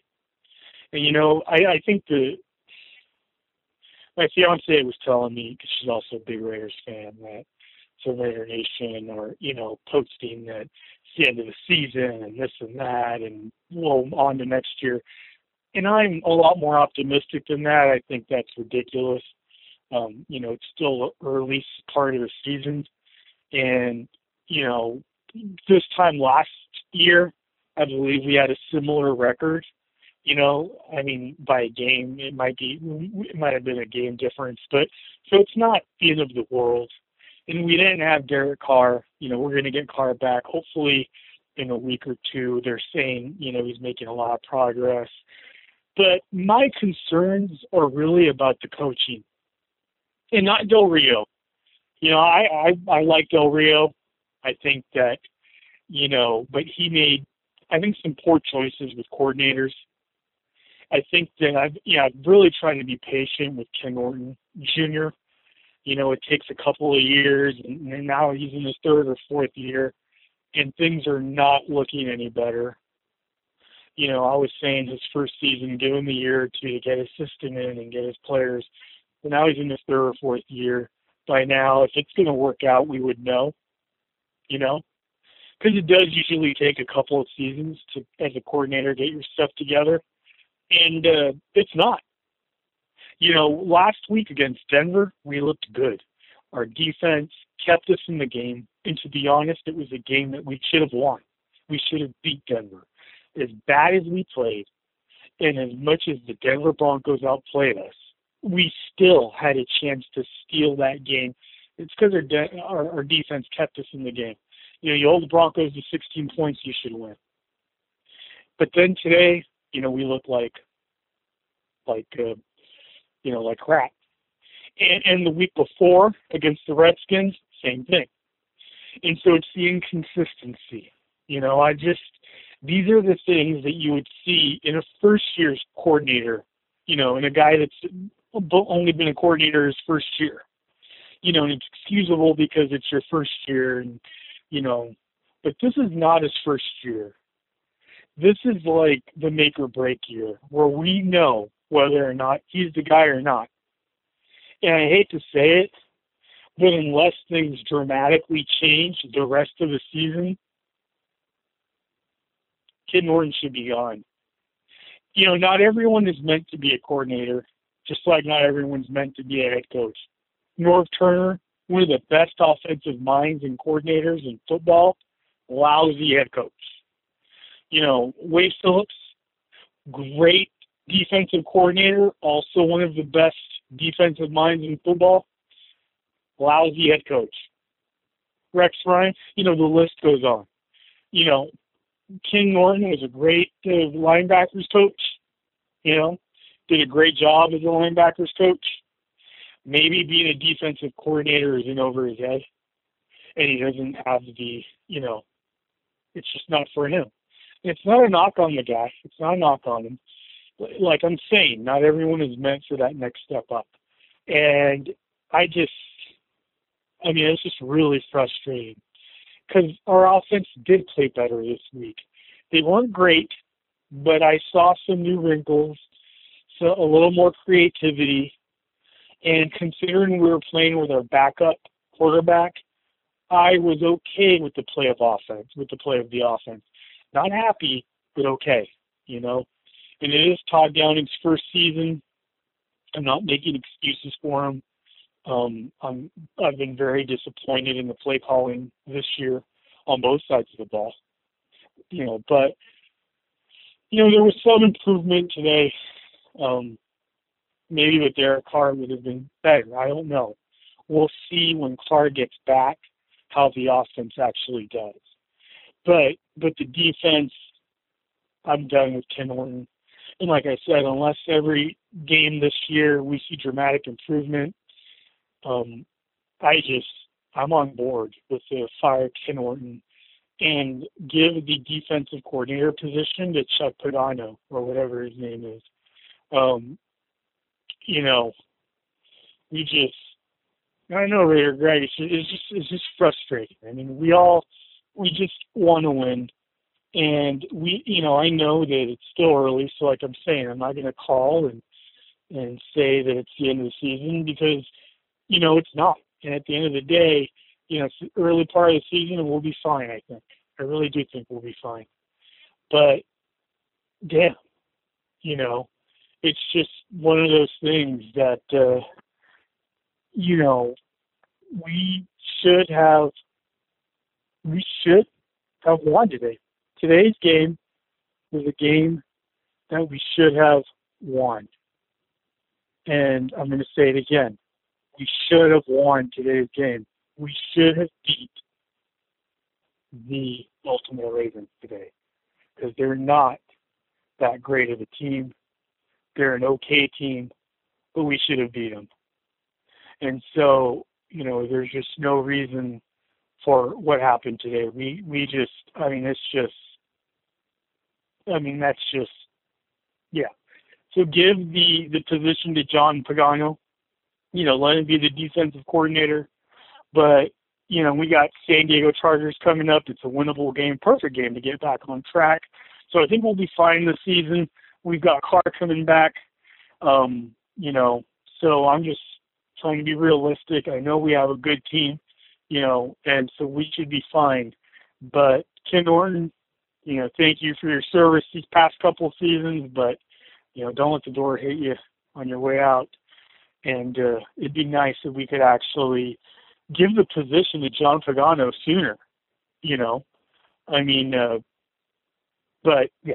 So anyway, all I got to say. I'm past my three minute limit. Uh, go Raiders.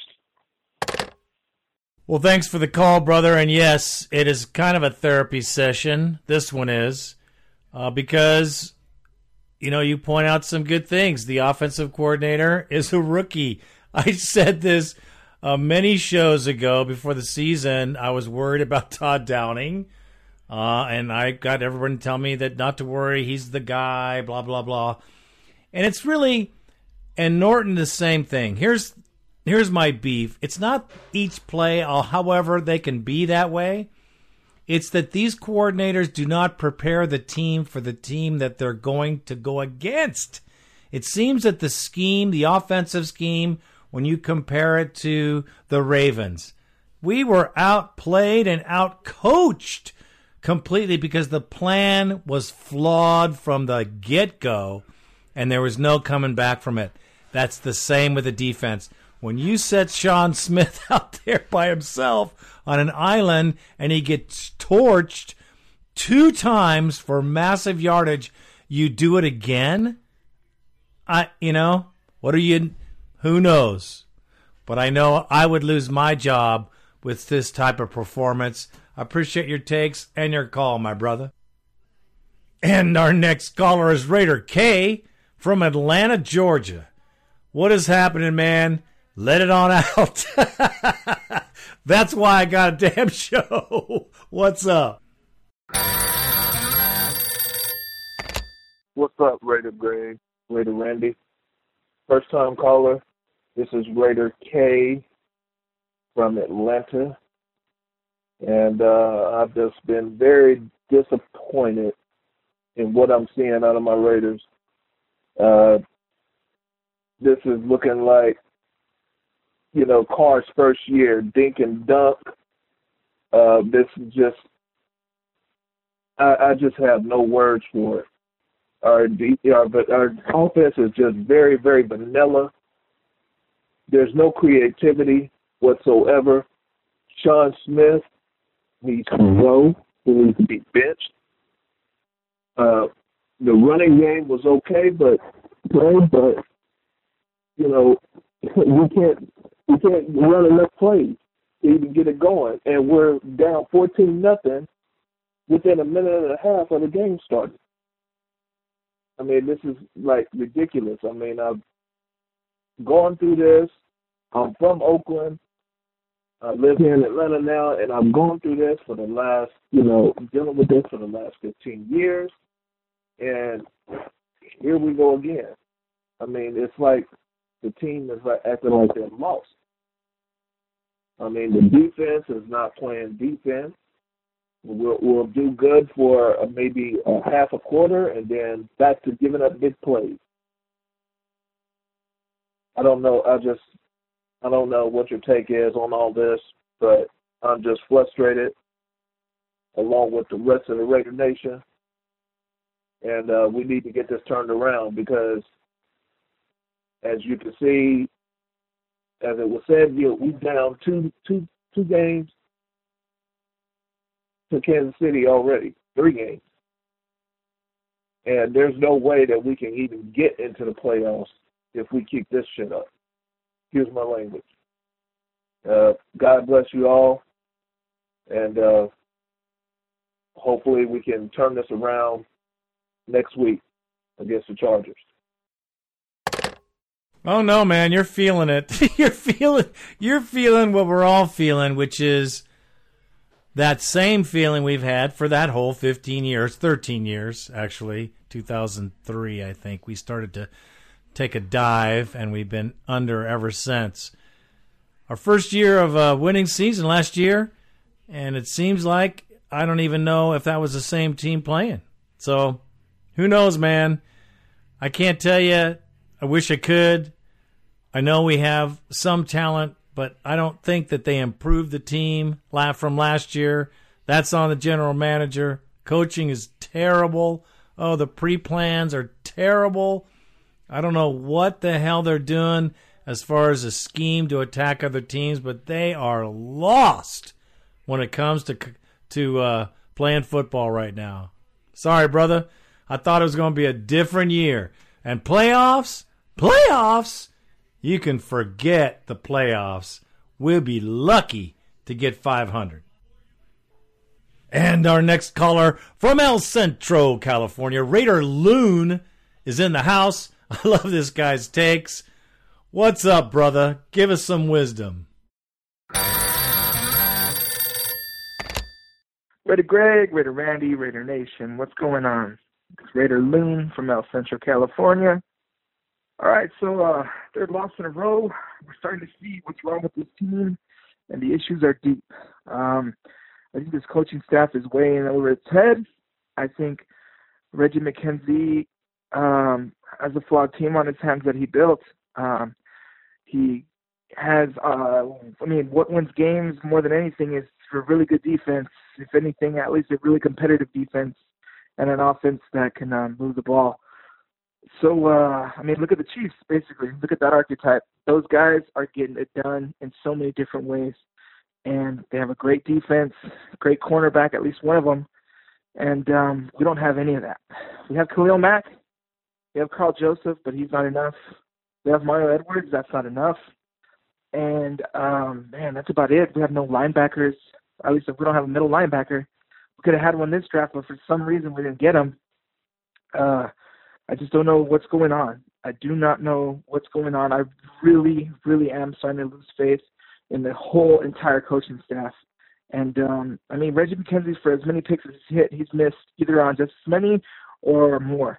Because Jihad Ward, who is he? Um, Menelik Watson, bus.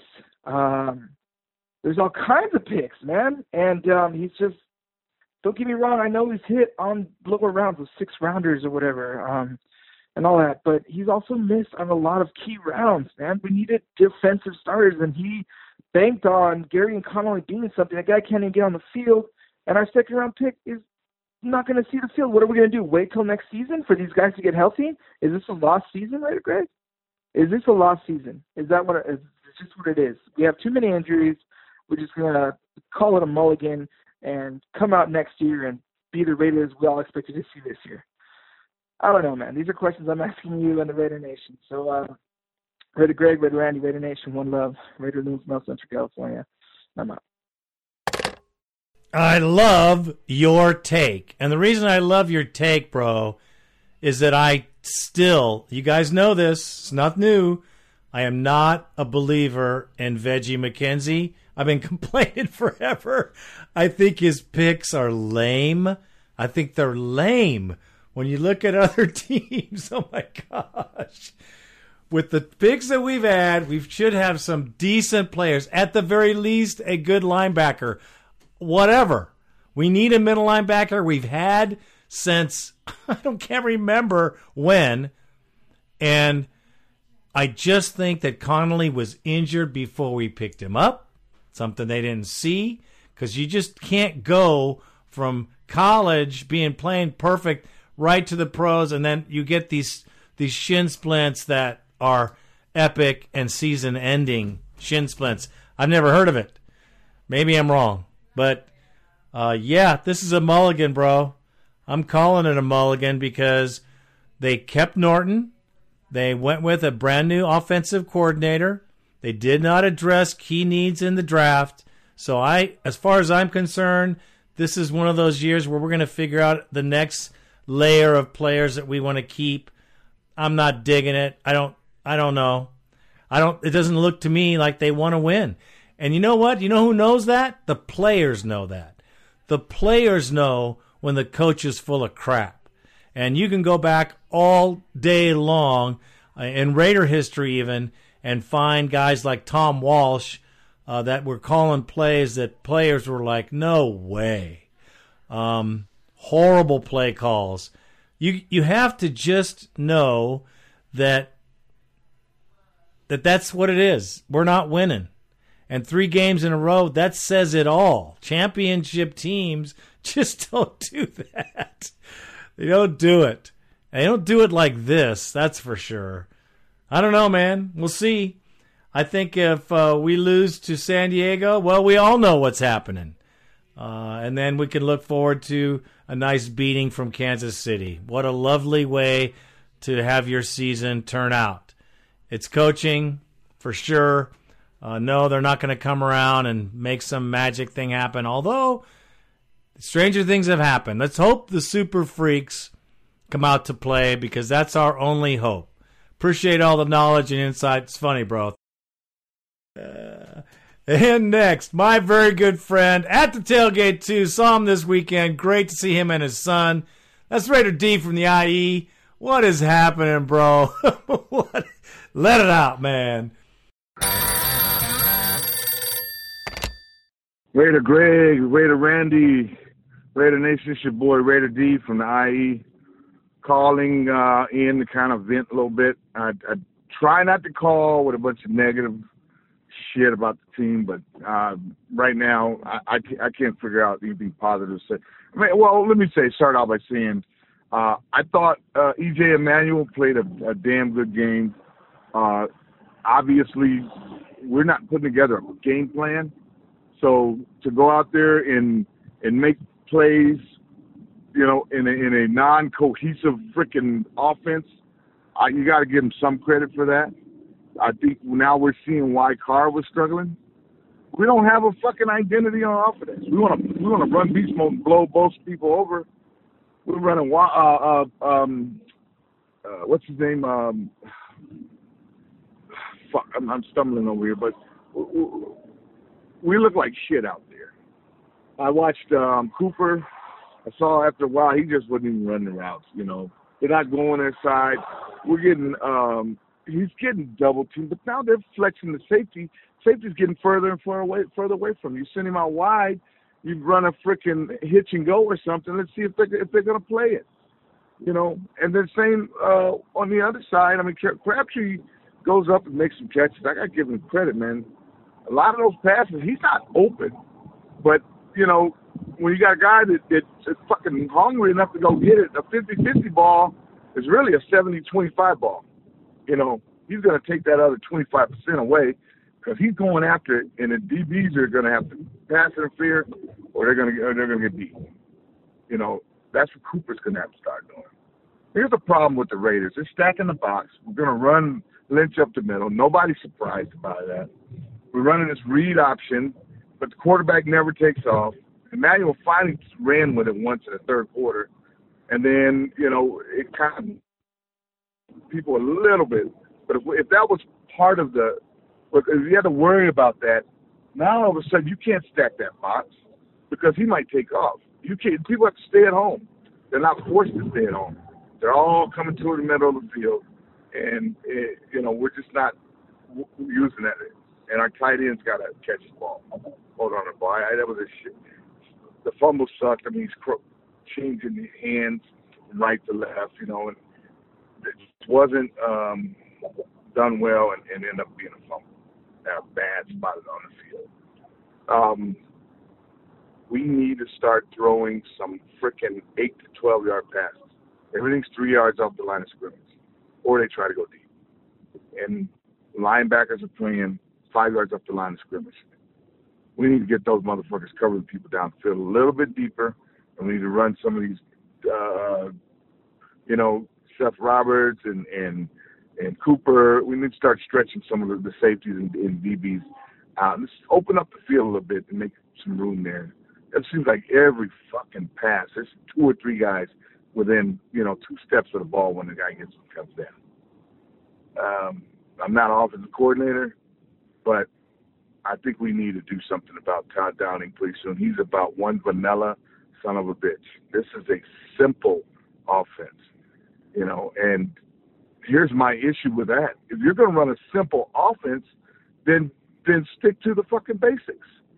Pound it, run it to, to throw the ball, but you don't run the ball to throw a two yard fucking dump off right after you fucking.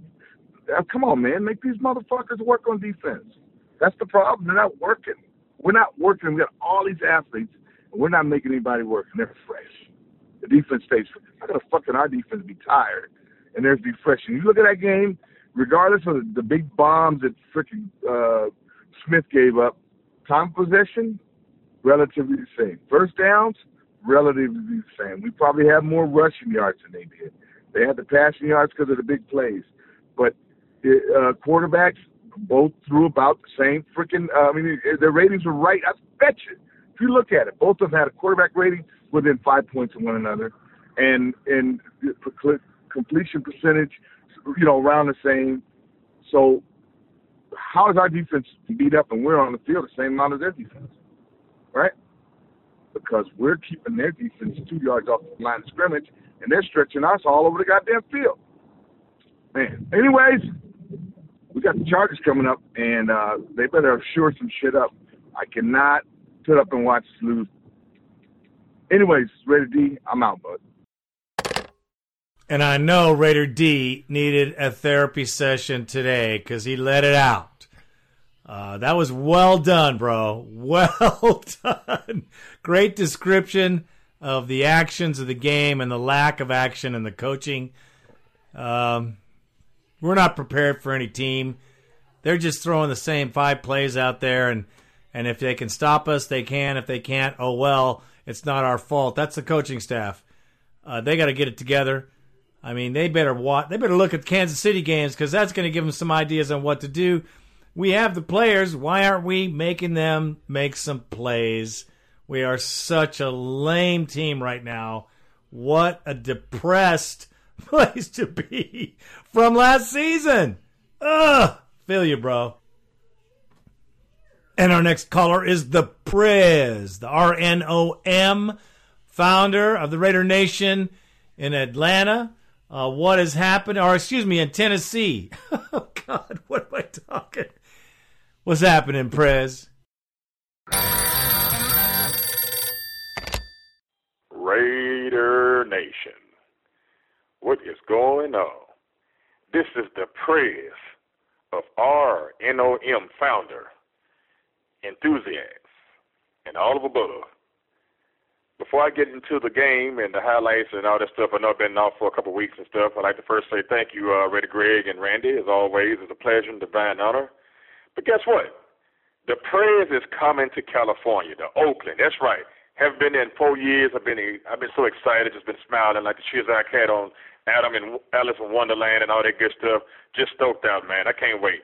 Raider Greg, I hope I get a chance to catch you. I know you like to go to that Bad Boys Barbecue to come in and shake your hand and just say hello to you in person there, but I am there and I'm excited and I just just can't can't calm down. I've been hype all week. Now, with the situation in hand with the Raider Nation and the Raiders. First of all, Raider Nation, this crap about this blocking stuff, man, just don't buy into that. That's just a bunch of BS. You know, the increased division. As you can see, my main man um, EJ, he's picking up his he picking his backside up off the dirt. Also, as you can see too, it's very unfortunate. Yes, there's some fun going on, and you know it might be some closed behind closed doors, maybe, but I'm not buying into it and stuff. Hey, maybe we got a little too cocky. Maybe we just kind of got a little overconfident. Who knows? But it's still too early. When we get to week seven and eight, then I start hitting the panic button as always. But right now, it's kind of early and stuff like that. The schedule's not gonna get easy. That's a that's a doggone sure. Um, as for the Raiders, you know, man, um, I think it's time to get ready and start putting some young legs and stuff. Um, Cooper has always said I I like the guy, and he don't get me wrong, he's very talented though. But you know to go, you need to go to the Wizard of Oz, the Wizard of Oz, to find some heart there, young man. Find some heart. You know, that's too much talent now for you to be dropping them balls. And Cook, you know, in Green Bay, man, you was um automatic, bro. What the heck is going on with those hands, man? Was somebody passing out butterfingers and you guys uh, left the wrapper of the candy on your hand, man? What's really going on with that? Uh, beast mode? You're not a young, you're not a little youngster no more now, man. Um, really and truly, I'm kind of puzzled about this. I mean, I'm not no coach or nothing like that per se, but you would think that they would use him when we tore up the goal line, which is his Knicks. I know he could try to get some though, but let's face it, man. Uh, those guys are ready for you. they're ready for beast mode, you know, and we're so predictable. We've been, you know, there's no, there's nothing that's like, okay, wow.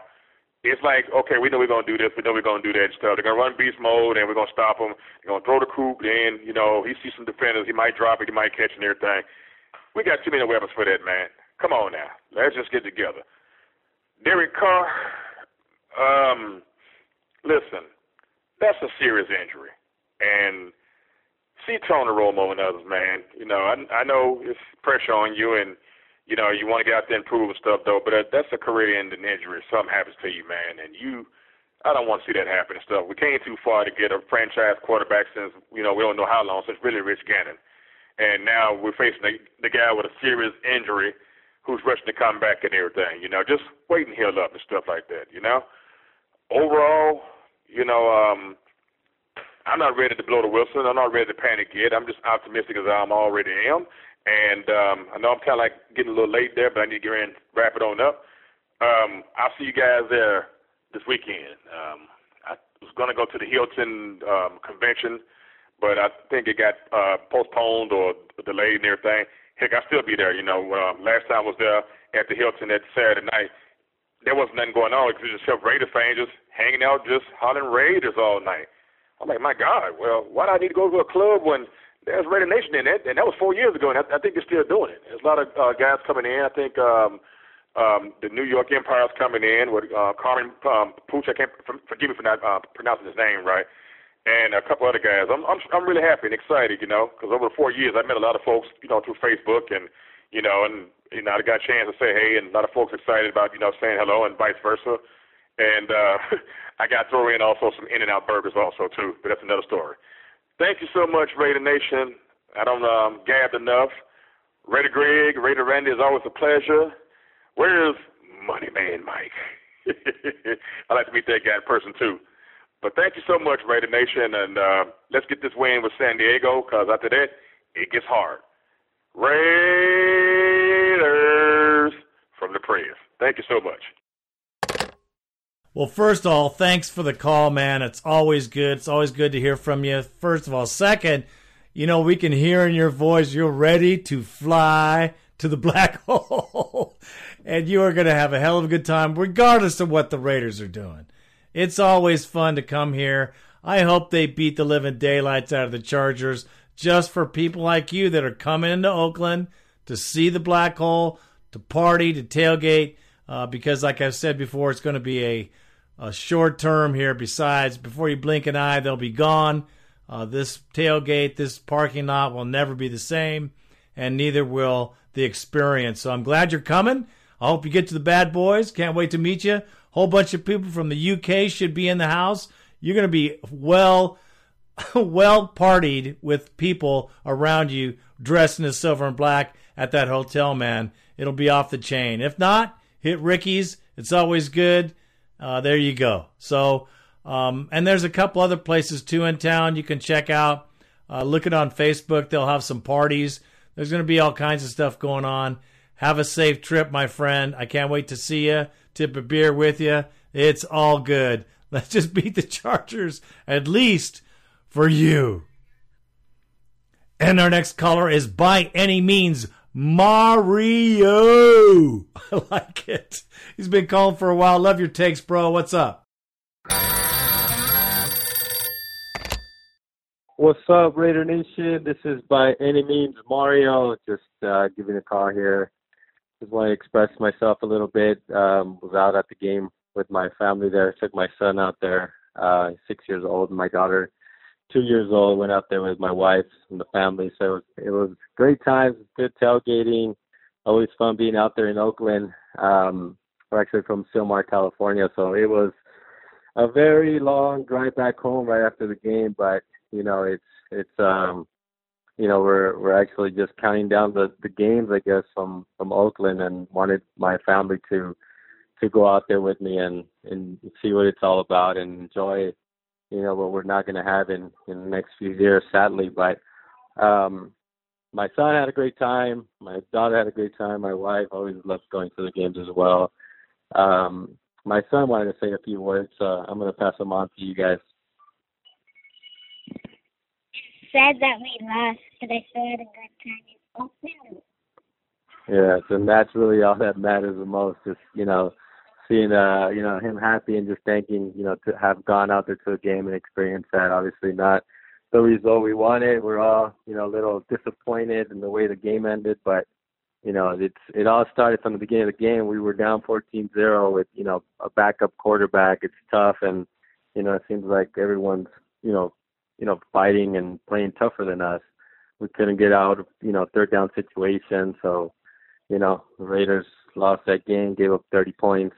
Um, it's really a must-win game this Sunday against the Chargers, the LA Chargers, weird to say, but yeah, very, very critical game. We got to win by any means. It's literally maybe a must-win game if there was any this season. Uh, they got to just get back on track and you know show that we got we got some fight in us, we got talent, and we got to just utilize it. So uh, a little nervous about next game. I don't think we played a tougher quarterback like you know uh, Philip Rivers. Probably the best quarterback we we played in these you know um, last five weeks. So kind of nervous to to see what's going to happen. But you know we got to believe, got to get this win by any means. This is by any means Mario, and we are out. First, let me say this. That is freaking epic, brother. You brought your family there just, I've been saying it for a long time, you know, just to get the experience of the parking lot, the Raider Nation. I mean, your kids will remember this. They'll be able to say, yeah, man, when the Raiders were in Oakland, it was fun. Yeah, that's exactly right. And those are experiences, man. You can't you can't buy that. Uh, and I'm sure your wife, my wife loves it. My kids love it. Uh, win, lose, or tie, you know, the parking lot always wins. And uh, it's sad that you didn't get a win on, for your family. But trust me, my daughter went to four years of games and never saw a W, bro. never saw a W. So don't feel bad. It's you ain't playing, but it was cool that you took your family out there. That is awesome. I totally agree with you that this is a totally must win game because people keep looking past the Chargers to the Chiefs. Chiefs are a buzzsaw, man. I didn't want to see the Chiefs. I want to take care of business this Sunday and handle the Chargers, and then we'll talk about the Chiefs. But no, man, I'm hearing too much of that garbage already. Uh, we got some issues, and it's going to take a lot more than tissues, bro. Appreciate the call. Your son is epic. Great call in. I love it. Great call. And our next caller would be the 360 Raider. From Bellingham, Washington. I think my brother lives up there. Don't know for sure. Haven't heard from him in a long time. What's up, bro? Raider Greg, Raider Nation. The 360 Raider checking in for Bellingham, Washington. It's been a while since I've checked in. A lot of uh, strange doings here in the uh, in the NFL this year. I'm not going to get on too big of a political rant about this and about what's going on. Obviously, the uh, the country is in a lot of turmoil right now. I'm having a hard time understanding why this league is insisting on creating a huge political platform with the anthem.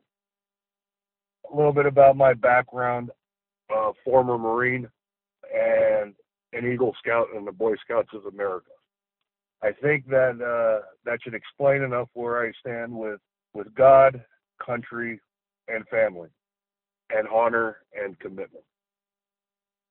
Um, I haven't watched any football since week two. Week three, the players on almost virtually every team uh, had some kind of a demonstration about the comments that the president the president made about these guys refusing to stand for the anthem. While I believe that you know you got the you know we have the freedom to feel what we want to feel and say what we want to say there are consequences of that And there's also a time and place for that. To do it on a national platform like these guys are doing, I hope that's really the time or the place. This game was designed to be an outlet for the average Joe to be able to escape the realities of life for a few hours on the weekend. Times have changed, people have changed, and uh, philosophies and this kind of thing have changed. It just it's it's it's disappointing. You could tell it with the play of the team, although I haven't, you know, again I haven't watched any I haven't watched any of the games uh, for the last now going on four weeks. Uh, you could tell that there's heartless play. Um, you know, I don't know if I buy into the story that the entire offensive line sold out Derek Carr against uh, Washington. You know, there was reports that Hudson snapped it. You know, that Hudson snapped it on purpose three times, and you know he got pummeled a, lot. You know, he got sacked I think four or five times, what the stats said, and, and then you know he got hurt in Denver the next week, and then you know last, and then on Sunday, you know again another, uh, you know Derek Carr out hurt, EJ Manuel uh, picking up the reins, and then not really being able to do much with it. And then you know Donald Penn and a, getting into it with a fan. First off, that fan was a buffoon uh, a poor representation of the Raider Nation. Conduct yourself with some class there, Raider fan. Throwing bottles or whatever at, at a player's car, it's not cool. But uh, Donald Penn, you know, you got to calm down, brother. You're like five times the size of this guy. You know, what are you doing getting out of your car like you're going to, you know, kick the guy's butt? You know, you got to be a little bit smarter about that you know, it's just a lot of weird stuff like this that, that that's that that's going on, and I don't know what the end is going to be. Uh, will I ever watch the Raiders again? I like to say that I hope so. You know, am I still a fan of this team? Yeah, I haven't I haven't burned any of my gear. I, I'm not I'm not that guy. Like some of these like some of these folks have, have been after uh, you know they've seen their teams protest. I'm not I'm not going to do that. I equate that to like burning the American flag. Okay, the, the, the, the, these teams are a part of this country, and that's like burning a part of this country. I won't do it. I just want these guys to just get back to what it was, get back to football, play the game, and you know create this outlet for us to be able to to unplug and unwind and put all the uh, and, and be able to leave the politics off the field. That's the end of my rant. 360 Raider, and I'm out. Well, that's a hell of a call to end the show on. Just teasing, brother. I know you're serious. I mean, we all could tell by your voice and your feelings, and you totally have a right to have that opinion. I will grant you that for sure. You've earned it. Uh, however, you know, I'm not a person, I am a person of color, but not a black person. Um, and I do know for sure, and I have seen with my own eyes, the injustice and the recklessness and the havoc uh, that racism can cause to a man's world, his pride. I mean, to a person, period. Doesn't even have to be a man, woman, child.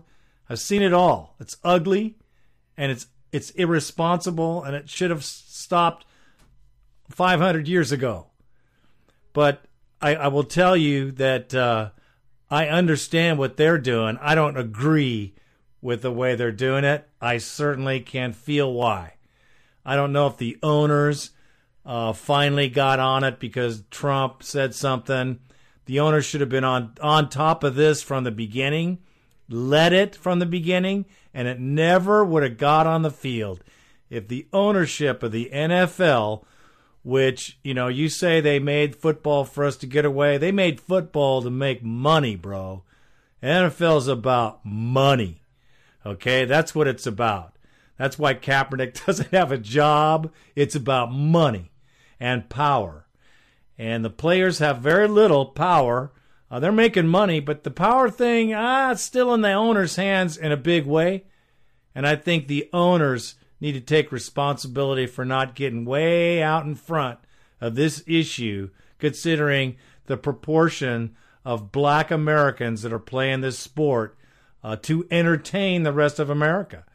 And I honestly think that the ownership of the NFL is to blame. I, th- I think that you should watch every game and be proud of every game and understand that the ownership of the team is the responsible party when it comes to this issue. Uh, the owner should have been the first one to stand up and stand against this type of crap, um, honestly. And to say that it doesn't happen is just straight up bullshit because it does. I do feel you, man, and I understand your place. And I you have the right to not watch another game. But as a Raider fan and as a Raider brother of mine, let me encourage you to look beyond that because the issue is not about our flag. Every man to a man is proud of our country, I'm sure. Uh, but there are things and injustices that need to be fixed. And in this country, change has always been painful. It's always been very emotional. And the, for the time this country has been in existence, every time there's change, there is discomfort and there is some issue. So don't let it keep you from watching a game, bro. Uh, it's football. It's our team. Uh, look beyond that. Look for the solution uh, for sure. And I think you can do that. If if not, I I, I respect you 100% anyway, bro, because you got a great point. I'm just trying to make both sides appear here. I do understand my father uh, was in the military, brother. You know, I didn't get there, but it didn't matter because I really, truly respect those who protect this nation, and I think we all do. So, with that being said, I appreciate the call. You really laid your, your case out very cleanly and very well, and I respect it 100%. But let me encourage you to watch our team, bro and uh, call in so you could say how jacked up they are because uh, you know, you can hear the rest of us on here anyway. I appreciate your call, 360 Raider. I expect to hear another one, brother.